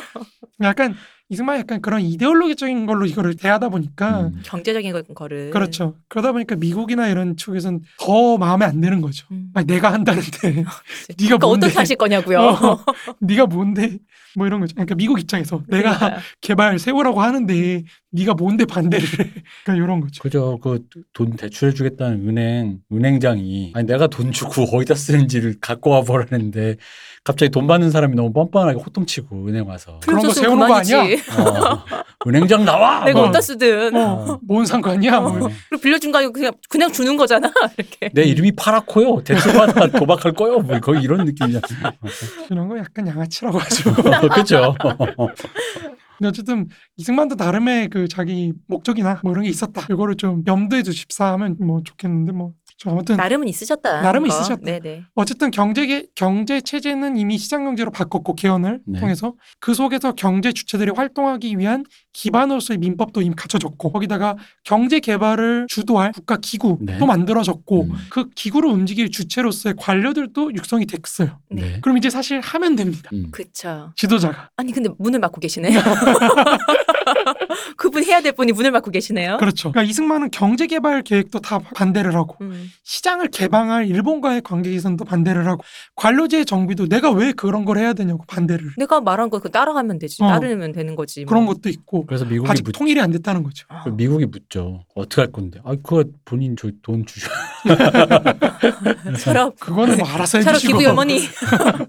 얼마나 우리는- 미국이 당황했을까? 우리는 몸으로 때우면 안 되니까 그러니까 이런 음. 거죠. 그러니까 이승만은 계속해서 이런 상황을 정치적으로 타개를 하려고 해요. 그러니까 음. 이미 경제 논리로 세계가 굴러가기 시작했는데 계속해서 안보 논리로 이걸 돌파하려고 합니다. 음. 흐름을 놓친 거죠. 그렇죠. 그렇다면은. 흐름을 놓친 거죠. 네. 그러다 보니까 그러니까 미국한테 자꾸 미국이 이제 경제로 내가 세계를 좀 운영을 해보겠다는데 음. 너네 전략이 잘못됐다고 바꾸라고 이 얘기를 하니까 그러니까 이게 사실 저는 오히려 아니 근데 이게 약간 저는 그러니까 이게 시대착오적이라고도 볼 수도 있지만 또 이렇게도 생각이 드는긴 하는 거죠. 그러니까 이승만 입장에서는 어쨌든 간에 뭐 통일도 염두에 둔 상태인데다가 한국이라는 나라를 그 그러니까 미, 아까 우리 고기방패론 얘기했지. 그러니까 말 그대로 이제 그걸 제 생각엔 그거를 너무 정확히 이해한 상태에서 고기 방패 하니까 돈을 줘. 그렇죠. 맞아요. 사실 이제 그 역할로서 충실하려고 했던 거죠. 아, 경제 개발하고 서로 함께 잘 살면 좋은 거는 이승만도 제가 보기엔 알았을 것 같아요. 근데 이거 요원하고 길도 멀고 뭔가 여러 가지가 있고 그런데 역할을 수행하면 역할에만 그러니까 그 큰 소리 칠 수 있는 그 음. 당당함의 근거라는 거는 내가 니들의 전략의 역할을 수행하잖아. 그럼 돈을 내놔야지. 근데 이쪽에서는 아 이제 역할은 적당히 하면서 너도 이제 그 집에서 정신 차려. 어, 어, 돈 벌면서 어, 같이 너도 기능하면서 나도 돈 벌어야지. 언제까지 놀라 그래. 그러니까 이, 이게 흔히 말하는 이건 거지. 그러니까 제대하기 싫은 병장인 거야 지금. 어. 군대에 그렇죠. 박으려 그러는 거야 지금. 근데 군대 박으면 그럼 뭐지 뭐 무슨 상사되거나 이런 시험을 보는 게 아니라 병장으로 계속 있고 그냥 싶은 있을래요. 거야. 아 그냥 그냥 말년으로 뭐, 그것도. 어, 말년. 병장으로 계속 있고 싶은 거지. 근데 아니 그게 아니라 이제 그, 그 나가서 이제 취직도 하고 또 해야지. 아 나 여기 나 나라 지키려고 지키다니까요. 저 UDT 여기 계속 저 여기 뭐 뭐 어디 뭐 수색대 여기 계속 있겠다 이게 지금 약간 그런 느낌이. 거기에 말년 병장으로 있겠다는. 어, 거. 그렇지, 그렇죠, 그렇지. 거기 그렇죠, 말년 병장. 그렇죠. 그 대신 기능은 내가 하니까 어. 말년 병장 짬밥이 있으니까 나 이제 정확히 이해하잖아요. 솔직히 그잖아요. 이해하니까 내가 애들 이렇게 훈련시키고 할 테니 까 돈 줘. 국가에서 돈 줘. 이제 이 얘기를 미국과 딜을 하려고 했던 건데 미국은 이제 그 그렇더라도 뭔 소리야? 어, 그렇지. 삽을 파서라도 저기 부대 앞에 그러면 PX라도 운영해라고 한 건데 그렇죠. 내가 그걸 왜 운영해? 난 수색대인데 이렇게 된 거죠. 저 지금 병장인데 말년 병장 내가 왜요? 어, 그 이제 그런 상황인 거. 이렇게 이해하면 좀 쉬우실 것 같아요. 그렇죠. 그러니까 1958년을 기점으로 사실은 이승만 정부의 역사적인 가치라는 거, 의의라는 거는 끝물이 끝난 거죠. 네, 그러네요. 예, 이미 끝났고 변화는 시작됐는데 음. 이승만은 떠나버린 이제 기차를 버스를 돌아오지 않는다고 버스한테 음. 화를 내고 있는 상황이었던 거죠. 근데 이거는 한국 전쟁까지 경험한 세대의 어떤 인식적 한계일 수도 있을 것 같아요. 뭐, 한국인. 그럴 수도 있죠. 이미 이때 여든이 넘으셨는데. 네. 그렇죠. 사실 노인한테 그렇게 큰 변화를. 요구하기가 음. 자기가 옳다고 믿는 걸 바꾸라는 게 사실 힘들잖아요. 네. 그러니까 그러다 보니까 당연히 미국의 세계 전략의 변화에 따라서 국내적인 상황이 변동하기 시작하고 네. 음. 이런 국내적인 변동의 상황이 당연히 정치적으로도 정적으로 이제 반영이 되기 시작하면서 더 이상 이기붕이 선거를 통해 서 자유당을 이끌고 선거에서 승리하기는 힘든 거예요. 네. 그러다 보니까 당연히 이정재가 갖고 있는 저 기반이라도 뺏어야겠다는 생각이 되는 거죠. 음. 그러니까 이기붕은 이제 54년부터 이제 이정재가 자기의 어떤 정치적 비서였던 이수학을 이제 이천에 상주를 시키거든요. 음. 이정재가. 근데 꾸준히 관리를 하기 그렇죠. 위해서. 경기도 이천을 계속 관리를 하던 그 곳에 이제 1958년 4대 국회의원 선거 후보로 자기가 출마를 합니다. 뭐 이때 이- 그때 사실 이정재가 나오려고 했었지 않나요? 그렇죠. 엄청 네. 슬픈 얘기가 많죠. 그 이제 이정재가 찾아가죠 집으로. 네, 선생님 너무한 거 아닙니까? 그렇죠. 음. 근데 이제 이기붕은 고사하고 이제 그 부인이었던 박마리아 여사가 나와가지고 어디 깡패가 어디 그런 어? 음. 음. 네가 무슨 어. 정치인을 해. 뭘 한다고 음. 모르면서 이제 하니까 이정재가 거기서 말을 또 제대로 못하고 이제 음. 속만 태우다가 돌아오는 우리 여사님은 대들 수는 없고 그렇죠. 그랬겠죠. 저기 끈 떨어지면 자기는 이제 음. 나가리니까. 어쨌든 이제 곽영주가 계속해서 이정재를 설득을 합니다. 넌 기다려봐. 음. 조, 조금만 기다려봐. 뭐 이렇게 이번에는 이렇게 하고 그렇지. 그다음 네 차례야. 어르신은 한번 어. 해주셔야지. 여기서 하고 중앙으로 가면 이천 다시 네 거야. 그렇죠. 그랬겠죠. 그래서 이제 이기붕이 단독 출마해서 무투표로 당선됩니다. 근데 상대편이 있었잖아요 그때. 그죠? 근데 그쪽도 이제 처리가 됐죠. 네. 출마를 포기하셔갖고. 그렇죠. 네. 거기까지는 자기가 해주는 거죠. 그렇죠. 할 거면 딱 해야죠. 그리고 이제 바로 6월에 이제 국회의원으로 국회의장으로 음. 이제 재선이 됩니다. 근데 이제 이미 사실 집에 찾아와서 그렇게 빌었다는 것 자체가 음. 둘이 커뮤니케이션이 잘 안 된다는 거고. 아, 그러니까 이게 사람을 아니 물론 이제 우리 여태까지 역사가 사람 썼다 버렸다 이 얘기긴 한데 이정재는 이- 이전에 이제 무슨 종로파 하나 데려다가 뭐 썼다라는 수준과는 좀 많이 다른 많이 다른 거죠. 긴밀한 관계인데, 그러니까 사람 관리라는 측면에서 이기붕이, 그러니까 이 진짜 이 사람들이 아까 뭐 우리 그 저 뭐야 자기 당선의 구조의 그 체제도 우리가 네. 얘기했잖아요. 그것처럼 그러니까 뭔가 되게 등신들이에요.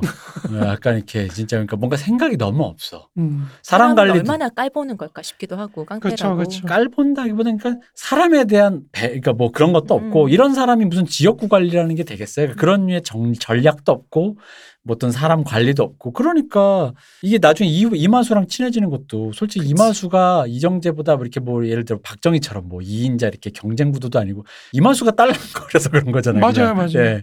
그러니까 그런 식으로 판단한다는 거지 사람조차. 그러니까 이기붕도 참 참 관료 출신인데도 참 뭐랄까 이게 약간 그런 느낌인 거죠. 예. 그러니까 이- 이기붕이 볼 때는 이정재는 어차피 이미 끝난 거예요. 음. 끈 떨어진 뒤움박인데 네. 얘가 어쨌든 힘을 갖고 있잖아요. 조직 내에서 음. 동대문 사단이라는 힘을 갖고 있단 말이에요. 음. 요게 거슬리기 시작하는 거죠. 나한테 한번 이렇게 대들고 음. 어. 내 말을 받았잖아. 똑바로 따르질 않으니 따르지 않았던 놈이 저 동대문 사단을 장악하고 있다? 요거 사실 위험할 수 있거든요. 근데 왜냐면 그게 나의 기반이니까. 그쵸. 그러니까 이제 동대문 사단이 2인자였던 이마수를 이제 픽업합니다. 음. 픽업하고 이제 이정 이정재가 얼마나 비참하면 이제 유지강까지 자기 이제 사돈이었 유지강까지 이마수가 달라 그래요. 음. 이제 유지강을 자기 내 파트너로 예, 달라. 형님 주십시오. 음. 뭐 이러니까 이제 처음에 이- 유지강이 이제 뭐, 뭐 싫다 뭐 이렇게 했는데 이제 이정재가 이제 아는 거죠. 아 내가 이제 기울어져 가는 음. 그런 시점인데 시점이라는 걸 이제 느끼니까 사돈 이제 가십시오. 가서 사돈이라 사셔야죠. 어, 그래야죠. 음. 그래야죠라고.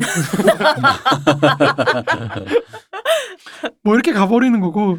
어쨌든 그 이광 이기붕하고 이정재하고 관계가 완전히 끊어진 건 아닙니다. 끊어진 건 아니지만 이제 이마수를 중심으로 체제가 재편되기 시작하면서 어 특히 당시 국가보안법이라는 게 굉장히 자의적으로 이제 적용이 되다 보니까 네. 네. 야당에서 굉장히 반대가 심했단 말이에요. 그러니까 이 야당을 분쇄하기 위해서 또 다시 한번 이제 한 우익 단체들을 다 모아가지고 음. 아홉 개 단체들을 모아서 1959년 1월에 이제 그 반공 청년단이라는 걸 만들기 시작합니다. 이 반공 청년단의 감찰 기구가 됐던 이제 사정처라는 곳이 있는데 여기에 이제 유지강을 포함한 동대문파를 비롯한 이제 수많은 사실상 서울 내에 존재하는 거의 모든 폭력 조직들이 여기 강제로 음. 참여하게 되는 거죠. 당원으로. 그렇죠. 그러면서 이제 이정재 조직이 그나마 폭력 단체로서 지니고 있던 자율성도 완전히 박탈당하고 음. 이제 완전히 정치 조직의 하부 조직으로 음, 음. 이제 들어가게 되는 거예요. 그러면서 사실 이정재가 갖고 있던 어떤 정치인으로서의 어떤 자율성, 네. 기반 이런 것도 이제 다 뺏기는 거죠. 이마수한테. 그러면서 이제 이마수가 폭주하기 시작하는 거죠. 이제 더 이상 이정재를 눈치 볼 것도 없고 난 어차피 이기붕 라인을 잡았으니까 음. 이제 그때 또 여기 이미 이승만의 수양아들이 됐을 때 아닌가요? 그렇죠, 맞습니다. 네. 눈물을 흘리며 눈물 흘리면서 우리 아버지. 아버지. 어, 어. 그러면서 이제 뭐 딸랑딸랑 거리기 시작하는 거죠. 그러면서 이제 소위 말해 우리가 그 유명한 연예인들 모아서 네. 방공 예술인단 창단해서 강제로 이제 가입시키고 이제 뭐 술도 같이 먹고 이마수가 그랬던 거죠. 그렇죠. 같이 네. 놀러 다니면서 뭐 이렇게 다니는 건데 이제 뭐 대, 부통령 정 부통령 선거에도 뭐 동원이 되고 이제 그러면서 이제 자기한테 반대하는 연예인들한테 이제 폭력을 행사하기 시작하는 거죠. 음. 그러니까 이미 그러니까 이마수는 이 당시에 자기의 역할에 대해서 굉장히 어떤 영화 산업을 통한 이데올로기 약간 그렇게 생각 선전 사, 선전 사업 음. 약간 그런 걸로 생각을 했던 것 같아요. 어. 거기를 내가 잡고 있으니. 그렇죠. 네. 그러니까 이승만 대통령 각하의 어떤 선전 부장 역할을 하겠다 내가. 음. 음. 그냥 이렇게 되는 거죠. 어 그래요. 제가 이마수가 그렇게까지 생각을 했을까? 저는 저는 그냥 저는 오히려 전 진짜 솔직히 그 문세님이 후하게 쳐주는 게 아닌가. 왜냐면 저는 이마수의 스토리를 보다 보면 느낀 거는 제가 한국 영화사를 초기를 보면 아 그냥 이 새끼 그냥 화류계에서 노는 게 좋은데 마침 정치계 줄 타가지고 여기서 짱 먹고 노는 게 좋구나. 그렇죠. 낮에는 뭐 연예인 끼고 놀고 밤에는 정치인 딸랑거리고 이러면서 왕노릇하는 게 좋구나. 그러면서 단성사나 여기 앉아가지고 영화 찍네 하면서 이렇게 왜 돈을 만지잖아요. 영화 이런 거 만지니까 이제 그 돈이 그 뭐 정치인들 그 당시 기준에 정치 자금으로 보면 적은 돈이었겠지만 그 동네에서 제 생각엔 종로는 어쨌든 간에 굉장히 그 지금으로 지금보다 훨씬 더 그 당시 로 치면 중요한 무대였으니까 거기서 그냥 뭐 소 소국의 왕 노릇하는 게 너무 즐거웠던 양아치처럼 느껴지거든요. 음, 그렇죠. 네, 사실, 그래요. 근데 이제 야, 그냥 말씀하시기 아, 너무 예. 괴벨스처럼 말씀하시니까. 그 정도는 아니에요. 괴벨스는 좀 급이 다르죠. 그러니까요. 그렇죠. 괴벨스는 자기 이념도 있고 네. 제 급이 다른데 음. 어쨌든 이제 그 유- 이제 연예인들 두들겨 패기 시작하는 건데 이제 가장 유명한 사건은 뭐 다 아시다시피 1959년 11월에 이제 희극 배우였던 네, 김희갑 씨. 김희갑 씨를 이제 구타하는 거죠. 네. 근데 요게 말들이 좀 다르긴 하더라고요. 그러니까 정말 엄청 두들겨 팼다라는 얘기도 있고 그냥 딱이 맞대 이렇게 때렸다. 네, 뭐 맞아요. 뭐 이런 건 얘기도 있고 음. 좀 말이 다르긴 한데 어쨌든 뭐 사람들이 있는 데서 음. 자신의 어떤 세를 과시하는 네. 용도로 이제 그렇게 배우를 구타했다. 이 정도는 사실인 것 같습니다. 뭐 그 외에도 이제 이 사람이 이승만의 찬양 영화였던 이제 독립협회와 청년 이승만이라는 영화를 만드는데 요거를 상영을 이제 안 하면은 음. 그 극장주들을 가서 두들겨 패고 그랬어요. 왜 안 걸어놔? 이러면서. 야 오늘 어디야 부산이야? 근데 이 사람이 얼마나 사실 기회주의적이냐면은 4.19가 딱 터져가지고 이승만이 몰락하니까 네. 바로 백범 김구에 관한 걸 찍어. 아 그러니까 바로 라인 갈아타는 거죠. 대표님 말이 많네요. 그러니까요. 아니 그냥 그러니까 진짜로 왜 그러냐면 진짜 화류계 왕이 재밌었던 거예요. 제 음. 생각엔 그래요. 그래서 아니 주인 즐겁겠어요. 사실. 주인 바뀌면 음. 그냥 그러니까 뭐 그 흔히 말하는 요즘으로 치면 뭐야 그 룸사롱에서 어, 놀다가 연예인 끼고 룸사롱에서 놀다가 그렇죠, 그렇죠. 정치인 줄 대고 근데 정치인이 뭐뭐 예를 들어 박근혜에서 문재인을 바꾸 그럼 이제 이쪽이 줄 대고 뭐 이렇게 들려 요즘 황우석이 유행이면 뭐 황우석 같은 뭐 이런 식인 거죠 그러니까 그냥 그거 그 그거 말고 무슨 생각이 있었을까 그러니까 되게 웃긴 게 여기 이 영화에서는 이승만, 그러니까 이 영화를 찍기 위해서 실제로 이승만을 만나서 음. 음. 하, 그 당시에 어떤 일이 있으셨습니까? 음. 그 유명한 고종 밀, 밀사설. 네. 하, 고종이 이승만한테 밀서를 주면서 하, 우리 독립을 위해서 미국에 네가 갔다 와라. 독이 튼 가베를 들이시면서 뭐 그런 건데 이제 바로 백범 김구에 관한 일대기를 찍으면서는 이승만을 아주 쓰레기로 해서 아, 음. 양아치. 아 그래야죠 독립 잘 자금을 변하네요. 어, 이 표변이 진짜 어, 대단하다. 그렇죠. 독립 자금을 횡령한 아 여러분 극작 이론에서 네. 빌런은 중요합니다 이렇게 확실한 악을 만들어야 아버지조차 빌런을 만드는 이 대단함. 그렇죠. 영화를 위해서. 예술론 예술을. 위해서. 예, 예술론 그치. 어, 예술론이라고 인정해줘야죠 그 당시에 이 사람이 얼마나 위세가 대단하냐면 이제 문체부 장관 설이 이제 있었죠. 내정설이 있었죠. 네 근데 뭐 그 정도로 됐지만 이미 역사적인 시효는 끝났죠. 그죠 네. 그러니까 사실 이승만 정부라는 게 1948년에 딱 집권해서 53년 한국전쟁 끝날 때까지 그러니까 집권한 지 2년 만에 한국전쟁이 터지죠. 1950년에. 그리고 53년까지 정, 전쟁 뭐 이런 거 음. 하다가 끝나고 나서 딱 5년밖에 사실 뭐 한 게 없어요. 음. 그러니까 우리가 12년 집권했다고 하지만 실질적으로 이승만 정부가 어떤 역사적인 책무를 다했던 건 5년 정도밖에 안 되는 거죠. 음. 그 박정희도 사실 뭐 비슷하다고 생각이 드는데 박정희 좀 더 길긴 하지만 그러니까 이게 역사적 시효가 끝난 상황에서도 계속 해서 이런 식으로 발악을 할 때 필요한 거는 역시 다 폭력 수단밖에 없습니다. 네 그렇죠. 그렇습니다 말로 설득이 안 되면 이제 주먹으로 음. 하는 수밖에 없는 거죠. 그러니까 언제는 말로 했다고. 뭐 그렇긴 합니다.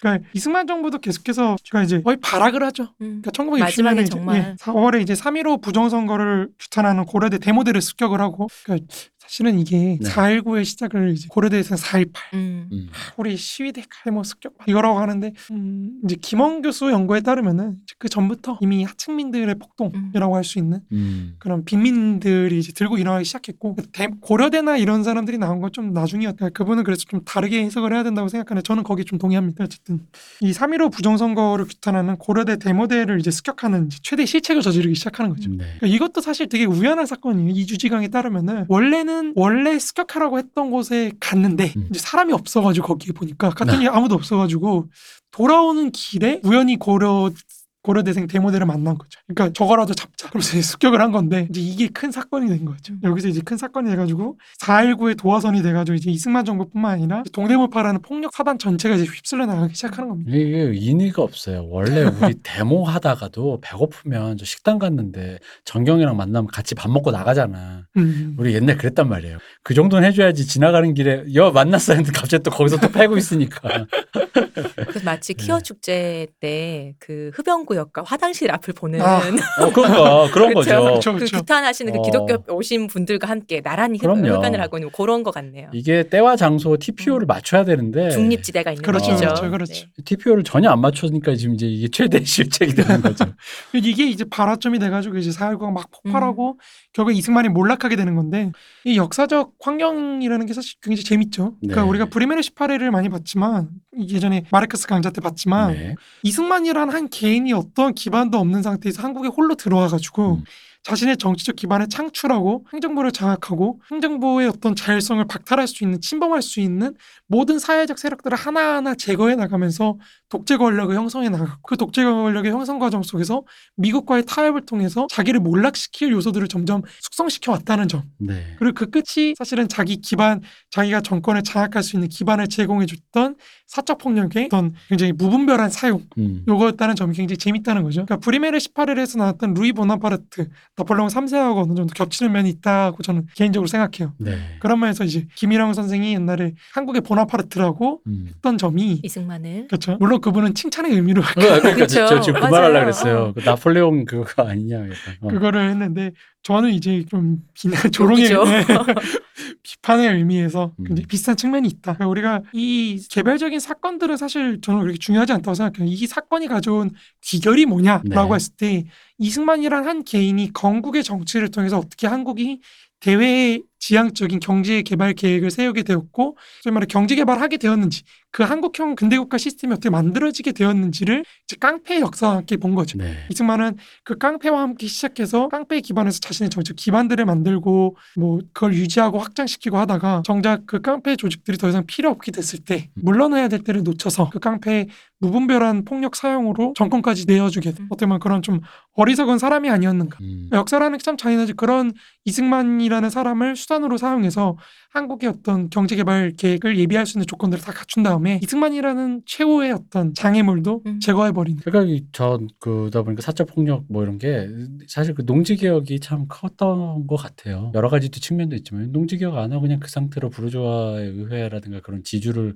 강구한 상태에서 그냥 내 편 만들고 사적 폭력을 그들과 공유하면서 나라를 그냥 거의 남미적인 야, 그렇죠. 남미처럼 미국의 속국과 미국 하라는 대로 그냥 해가지고 그냥 일본에 뭐 이렇게 해가지고 했으면 좀 더 뭐 명운이 어떻게 됐을 지 모르겠으나 뭐또 귀결은 똑같을 수도 있겠으나 뭔가 좀 이런 식은 아니었을 것 같은데 어, 그렇죠. 4.19 같은 뭔가 좀 그러니까 그런 것 같아요. 그리고 그게 결국 그 농지 개혁을 했고 인민들을 이렇게 만들고 그게 결국 자기한테 돌아오게 되는 더 이상 이제 그런 걸로 이제 통하지 않는 사람들에게 이제 뭐- 뭐라고 할까 자기 목숨줄 그러니까 제가 그 지난 시간에도 왜 직선제를 주장하게 된 음. 그가 그 자, 근자감은 뭐야라는 거에서 그걸 봤을 때, 그러니까 결국 인민에게 기회를 준다, 표를 준다라는 거, 표를 찍어주는 기회를 준다라는 건 언제든지 정치인은 나가리가 될 수 있다라는 걸 여기서 그렇죠. 배워야 된다. 그죠? 그렇죠. 그걸 배워야 한다고 저는 생각해요. 네, 그런 것 같습니다. 그러니까, 이, 그러니까 이걸 보면 한국사를 보면은 참 적절한 때에 잘 물러나다 네, 이런 생각도 들거든요. 음. 박정희도 다들 뜨고지고 하는 게 예, 뜨고지고 하는 게 적절한 때에 잘 뜯고 적절한 때에 잘 물러났다. 음, 물론 당시를 살았던 분들, 당시에 그런 고초를 겪었던 분들은 좀 생각이 다르시겠지만 그래도 지금 이제 지나서 크게 볼 때는 좀 그런 점이 있죠. 그러니까 제가 이 방송을 통해서 말씀드리고 싶었던 거는 이승만이 대단한 사람이다 아니다 뭐 그런 거라기보다는 그 사람도 나름대로 생각이 있었고 그거를 실천 하기 위해서 열심히 노력을 했는데 그 실천의 결과가 자기 몰락을 가져왔다. 음, 그 그러니까, 과정이 예. 꼭 엄청 폭력적이었다. 그렇죠. 그러니까 적절하게 그러니까 뭐, 뭘 예찬하고 혹은 비하하고 그게 아니고 그냥 그 과정을 있는 그대로 보면은 아, 이승만은 적절하게 잘 조건을 활용해서 집권했고 또 자기 할 일을 했고 또 그로 인해서 적절하게 몰락했다. 음. 저는 그렇게 평가하고 싶습니다. 그렇다라면 이제 문쌤님께 드리고 싶은 질문은 어쨌든 간에 그렇게 해서 박정희도 우리 거치고 이제 뭐 이제 전두환도 거치고 뭐 여러 가지 뭐 오일쇼크니 경제개발이니 말을 그래서 했는데 지금 기준으로 한국형 민주화된 한국의 근대 국가의 경제 시스템은 뭔가 잘 돌아가고 있는 것인가? 저는 개인적으로 잘 안 돌아가고 있다고 생각해요. 음. 그러니까 제가 이 방송을 처음에 원래 박정희까지 말씀드리면서 하고 싶었던 것도 뭐냐면은 이 사적 폭력들을 우리가 손 놔버렸다는 거죠. 음. 음. 그러니까 이거를 그러니까 이승만이 잘했다는 게 아니라 이승만이든 박정희든 어쨌든 이런 사적 폭력들을 적절하게 자기 국가라는 어떤 공적인 폭력 수단 밑에 적절하게 두면서 통제를 했는데 이게 그 과정 굉장히 인권 침해적이고 네. 굉장히 폭력적이고 그렇지만 어쨌든 사회를 이렇게 지속시키고 유지하는 데 있어서 굉장히 적절한 사용처가 됐는데 지금은 아예 이걸 놔버렸단 말이에요 민주화라는 이름 속에서 그러다 보니까 우리가 사실은 지금 계속해서 그 사적 폭력들은 뭐 여성이라든지 성매매 여성이라든지 하급 노동력이라 이런 것들을 잡아먹으면서 점점 커지고는 있는데 음. 더 이상 국가가 손에 어떻게 할 수 없을 정도로 커지고 세계화되고 국제화되고 있는데 이거를 어떻게 통제할지를 완전히 놔버린 상태라죠. 음. 저는 한국의 근대 국가라는 게 기본적으로 민주화를 부정하는 게 아니라 민주화돼서 인권이 지켜지고 그런 건 굉장히 좋은 일이지만 적절한 자본 통제와 적절한 어떤 민주주의 노동 통제라든지 혹은 토지에 대한 어떤 적절한 개입 이런 것들이 지금 잘 안 이루어지고 있다고 음. 생각해요. 그러니까 옛날에 제가 말씀드렸는데 어, 그런 얘기만 하면 다들 빨 갱이라고 난리 치니 그렇죠. 아, 그러니까 요로 얘기해서 진짜 빨갱이 알긴 하고 그런 소리 하는 거야.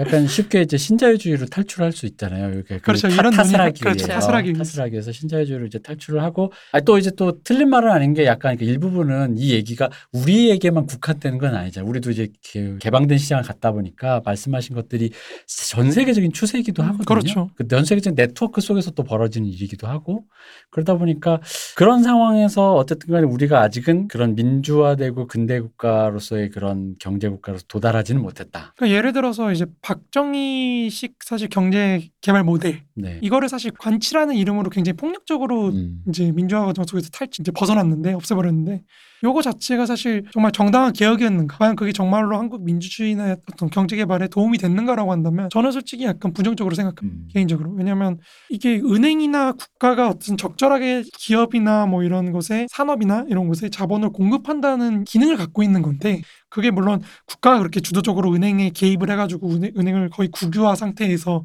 그런 식으로 개입을 하는 건 굉장히 잘못된 건 맞지만 자유시장 경제에서 더 이상 지속 불가능하기 힘든 건 맞지만 그렇다고 해서 이렇게 완전히 외국으로 넘겨버리고 완전히 국가 손을 놔버렸을 때 나왔던 귀결이 뭐냐고 했을 때 부동산으로 사실 다 돈이 음. 대출이 몰려갔거든요. 네. 그러니까 산업 산업 금융에 적절하게 그 은행 자본이 들어가는 게 아니라 은행들이 개인들한테 대출을 해주면서 부동산으로 굉장히 많은 음. 단기적인 이윤을 땡기는 거고 그 결과 한국인들 특유의 어떤 토지 소유에 대한 욕구 그렇죠. 집을 가져야겠다는 욕구가 음. 폭발적으로 만나면서 상호작용하면서 지금의 부동산 버블이나 이런 게 형성이 됐고 가계부채가 엄청나게 늘어났고 그 결과로 자산 불평등이나 뭐 이런 게 굉장히 늘어났고 그러니까 이런 상황이 됐다는 점에서 사실 과연 그 개혁이 좋은 개혁이었는가 음. 그런 점에서 저는 굉장히 의문의 여지가 있다는 거죠. 자본이 자본이 산업의 발전에 올바르게 쓰이기보다는 부동산이나 이런 어떤 비효율적인 지대를 창출하는 곳에 많이 좀 들어갔고 그리고 그렇다 그리고 이제 우리가 이제 룸펜이라는 존재를 또 다뤘으니까 약간 요 얘기는 해야겠는 게 룸펜이 이제 계속 지워졌잖아요. 그렇죠. 근데 룸펜도 우리 같은 인민, 같은 국민이라 는 차원에서 보자면, 그러니까 국민의 일부를 지워가면서, 그리고 그 수혜를 그 국민에게 나- 결국 나눠주지 못한 채로 계속 일부 국민에게만 집중되게 만드는 형태로 되었다. 사실 저는 이 지금 룸펜 얘기를 한다면 하면서 마지막 문세님이 하신 말씀과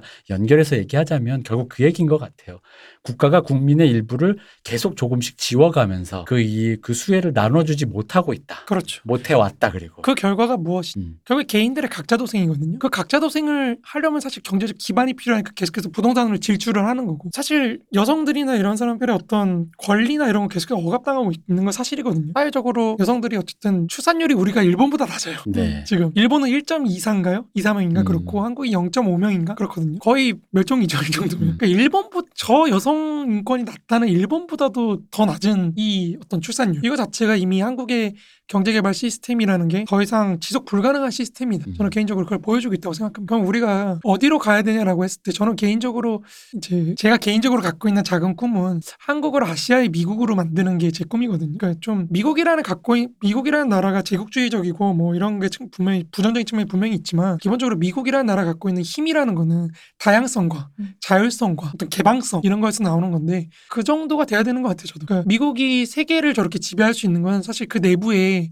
전 세계로부터 오는 수많은 어떤 인종 그쵸. 그리고 인종의 용광로라고 그렇죠. 하니까요. 그런 사람들이 있어서 이미 미국 자, 내부가 세계거든요. 그 다양한 인종들을 상대로 미국 정치는 항상 움직여 왔기 때문에 국내에서 하던 대로 그대로 미, 해외에서도 할 수 있는 거. 다시 이 질문으로 돌아가는군요. 1917화였나요? 30년 후에 한국은 미나리를 찍을 수 있을까요? 아, 피와 그쵸, 뼈를 찍을 수 그쵸. 있을까요? 어떤 영화가 나올까요? 그 다문화 가정에서 자란 음. 영화 감독이 과연 어떤 영화를 찍게 될 무엇이라도 나올 수는 있을까요? 그쵸. 음, 뭐 아마 나오긴 나올 거예요. 근데 이제 그게 확률상 피와 뼈에 가까울 확률이 우리가 경험해온 한국이라면 음.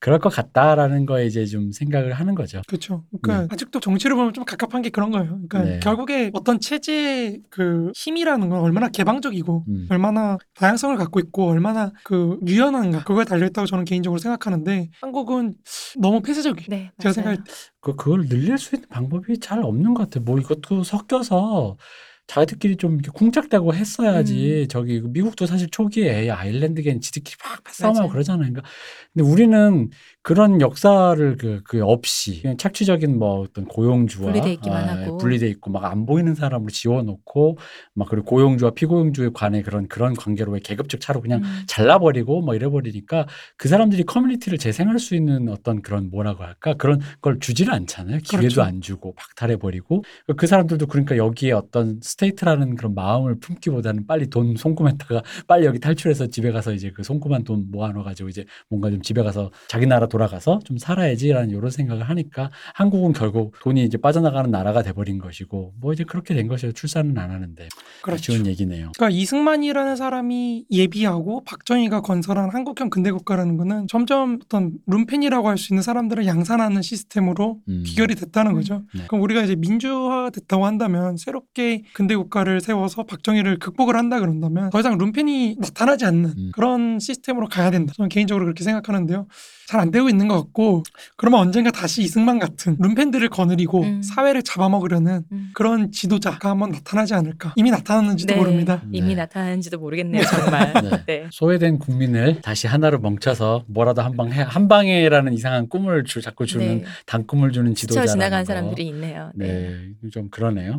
네, 그래서 오늘 드디어 끝을 맺어보았어요. 깡패 얘기가 네. 아 드디어 드디어. 하나 끝냈네요. 네. 하나 끝내봤습니다. 박수 해야 돼, 정말. 네, 아 끝났습니다. 자 그리고 오늘 또 중요한 얘기가 하나 있습니다. 여러분들에게 드릴 게 여러분이 이렇게 우리 후원도 많이 보내주시던 우리 시호님께서 당분간 어쨌든 방송을 쉬시게 되셨어요. 아이고 네, 그래가지고 너무 이- 슬퍼요. 이게 일종의 이제 뭐랄까 뭐 갑작스러운 고별 인사 음. 약간 그런 거를 좀 이제 시호님이 이제 준비를 해- 하셨을 것 같은데 뭐 이렇게 준비를 했 이게 일종의 윤여정 씨의 수상 소감처럼 지난 5년간의 로비 씨한 여러분인가 맞나? 지난 5년간의 소회와 그런 걸 한번 들어봤으면 좋겠습니다. 너무 갑작스러워서 지금 말씀드렸는데 어 이거 뭔 소리야 이렇게 하실까봐 좀 충격받 좀 그런데 이걸 어떻게 또 자연스럽게 전해드릴 방법을 제가 못 그쵸. 찾겠어가지고 일단 소희 시호님의 좀 말씀을 좀 들어보시죠. 아니, 뭐큰 소회는 뭐 있겠어요. 뭐 갑작스럽긴 하지만 이해해 주시라고 생각하고요. 200 오늘 211회죠. 211회 끝으로 이제 저는 진행자가 아니라 아날람의 청취자가 되려고 하는 거죠. 뭐 큰일이 있어서가 아니라 그냥 이래저래 좀 지쳐서 좀 쉬었으면 좋겠다 해서 그러고 있습니다. 그래서 꽉 채운 이 5년 동안 매우 감사했고요. 어 눈물 나요. 무쌤님이 왜? 음. 어 그러게 제 눈물 날 것 같다. 어, 이게 언젠가는 어머 어떡하지? 어 어떡해. 어 어떻게 진짜 말을 못하겠다. 괜찮아. 괜찮아. 어, 뭐 마지막은 있겠지 했는데 뭐 오늘이 또 그날이 된 것 같아요. 네. 어, 제가 더 5년 동안 더 좋은 사람이 된 건 잘 모르겠는데 아날람이랑 여러분 덕분에 어 어, 이렇게 나도 눈물 날지 몰랐는데 그냥 더 넓고 좀 더 깊고 그런 사람은 된 것 같아요. 정말 어, 아껴주셔서 감사합니다. 제가 어디선가 이렇게 씩씩하게 잘 살고 있을 테니까 여러분도 늘 행복하고 건강하고 잘 지내세요. 어, 좋은 추억 많이 만들어주셔서 감사하고요. 앞으로도 아날람 계속 예정해 주시고요. 저는 여기까지 하겠습니다.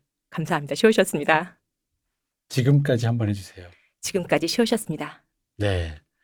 이 어, 우리 아날람을 굉장히 그 지탱해 주시고 우리 시호님께서 이제 잠시 청취자로 돌아가시는 그 되게 웃긴 게 이게 지금 제가 이런 느낌이 들어요. 제가 어릴 때 꿈이 방송국에 어, 라디오 어릴 때는 한참 들으니까 나갖고 크면은 라디오 방송국 PD가 좀 돼보면 어떨까? 심야 라디오.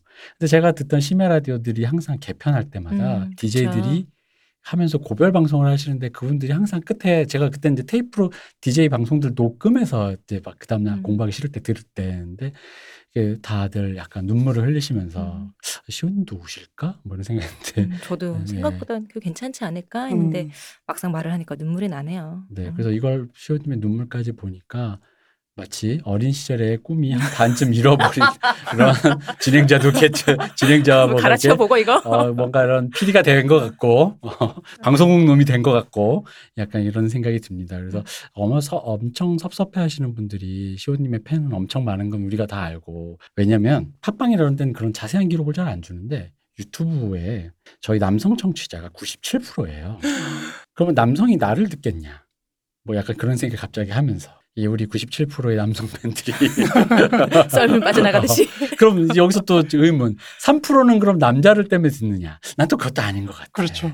그리고 또 시호님이 또 호탕하게 음. 막 질러주시는 것 때문에 시호님을 이렇게 애정하셨던 것 같은데 결국 100%의 팬들이 그렇죠. 어떡해요. 어, 썰물처럼 이렇게 이렇게 나가시게 되는 게 아닌가. 근데 이거를 뭐 어떻게 그렇게 이렇게 뭐가 부드럽게 말씀드릴 수 있는 방법이 없고 정말로 그 제가 지금 느낌은 어떤 거냐면 지난번에 그 아이즈원의 마지막 콘서트처럼 그리고 또 예전에 또 떠오른 그 어, 수많은 DJ들의 그 개편 때처럼 약간 속절없는 어 이대로 끝인가? 요, 요 이제 녹음을 끝났습니다. 우리 이제 가야 되잖아요. 음. 녹음이 끝났습니다 하면 이제 끝인가 약간 그런 생각이 듭니다. 그래서 그동안 일단 어쨌든 애정해 주신 여러분 뭐 제가 대신 감사드릴 건 아니고 제가 감사합니다. 네 시- 네. 시호님이 많이 감사드린다고 많이 합니다. 많이 애정해 주셔서 감사합니다. 네 그리고 저희도 뭐 시호님의 빈자리를 저는 약간 그런 건 있어요.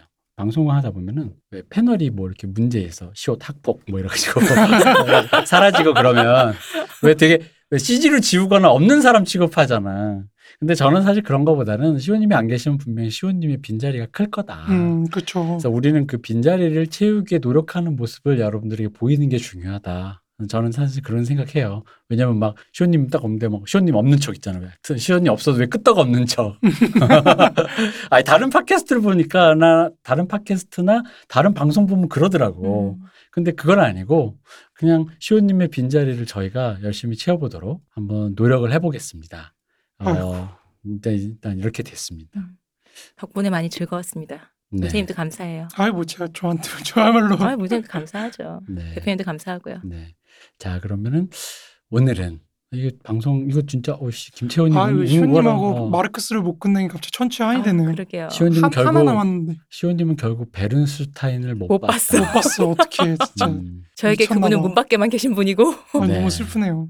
그렇게 되었습니다. 자, 그래서 어쨌든 아이존 콘서트 때 제일 많이 운 친구가 제가 제일 애정하던 음. 김채원이라는 친구였어요. 네. 막 꺽꺽꺽 울면서 말을 못 끊는 거야. 이- 왜냐면 저도 지금 약간 그러겠어요. 왜냐면은 감사합니다 여러분 하는 순간 이 방송이 이제 끝나는 거야. 그래. 약간 그런 기분이 드네요. 그래서 그동안 어쨌든 안 하려면 끝이 아닌데도 이게 없어지는 거 아니죠? 네, 네 아닙니다. 네, 시호님을 애정해 주신 모든 분들 감사드리고 네, 시호님이 직접 말씀을 해주셔야 될 것 같아요. 시호님이 뭔가 사람들이 걱정하시는 분들이 어, 많을 맞아요. 거예요. 맞아요. 어. 큰 일이 생긴 거 아니냐? 아닙니다. 그냥 제가 좀 이래저래 지쳐서 어. 5년 또 오실 거죠? 그럼요. 5년 어. 꽉 해서 했잖아요. 이제 좀 네. 쉬고 싶어서요. 이해해 주시라고 생각해요. 네, 그래서 시옷님이 이렇게 어떤 큰 힘든 어떤 안 좋은 환난이 혹은, 있는 거 아닙니다, 여러분. 혹은 뭐 걱정 안 하셔도 됩니다. 혹은 뭐 건강상의 뭐 그런 아닙니다. 것이 아니니까 얼마 전에 건강 검진했는데 다 좋답니다. 네. 걱정하지 마세요. 네. 다행이네요. 간 수치도 그렇게 좋다네요. 아? 걱정하지 마세요. 네. 그렇게 많이 드시는데 그래서 쉬러 가신다는 거니까 여러분들도 이제 그 시옷님의 좋은 건강한 휴식을 또 이제 평범한 라이프 스타일, 라이프 사이클을 응원해 주시길 바랍니다. 네. 네, 감사합니다. 저도 감사합니다. 감사합니다. 네. 저, 저, 저는 뭐 별로 한 게 없는데 그럼 이제 감사합니다. 여러분 안녕.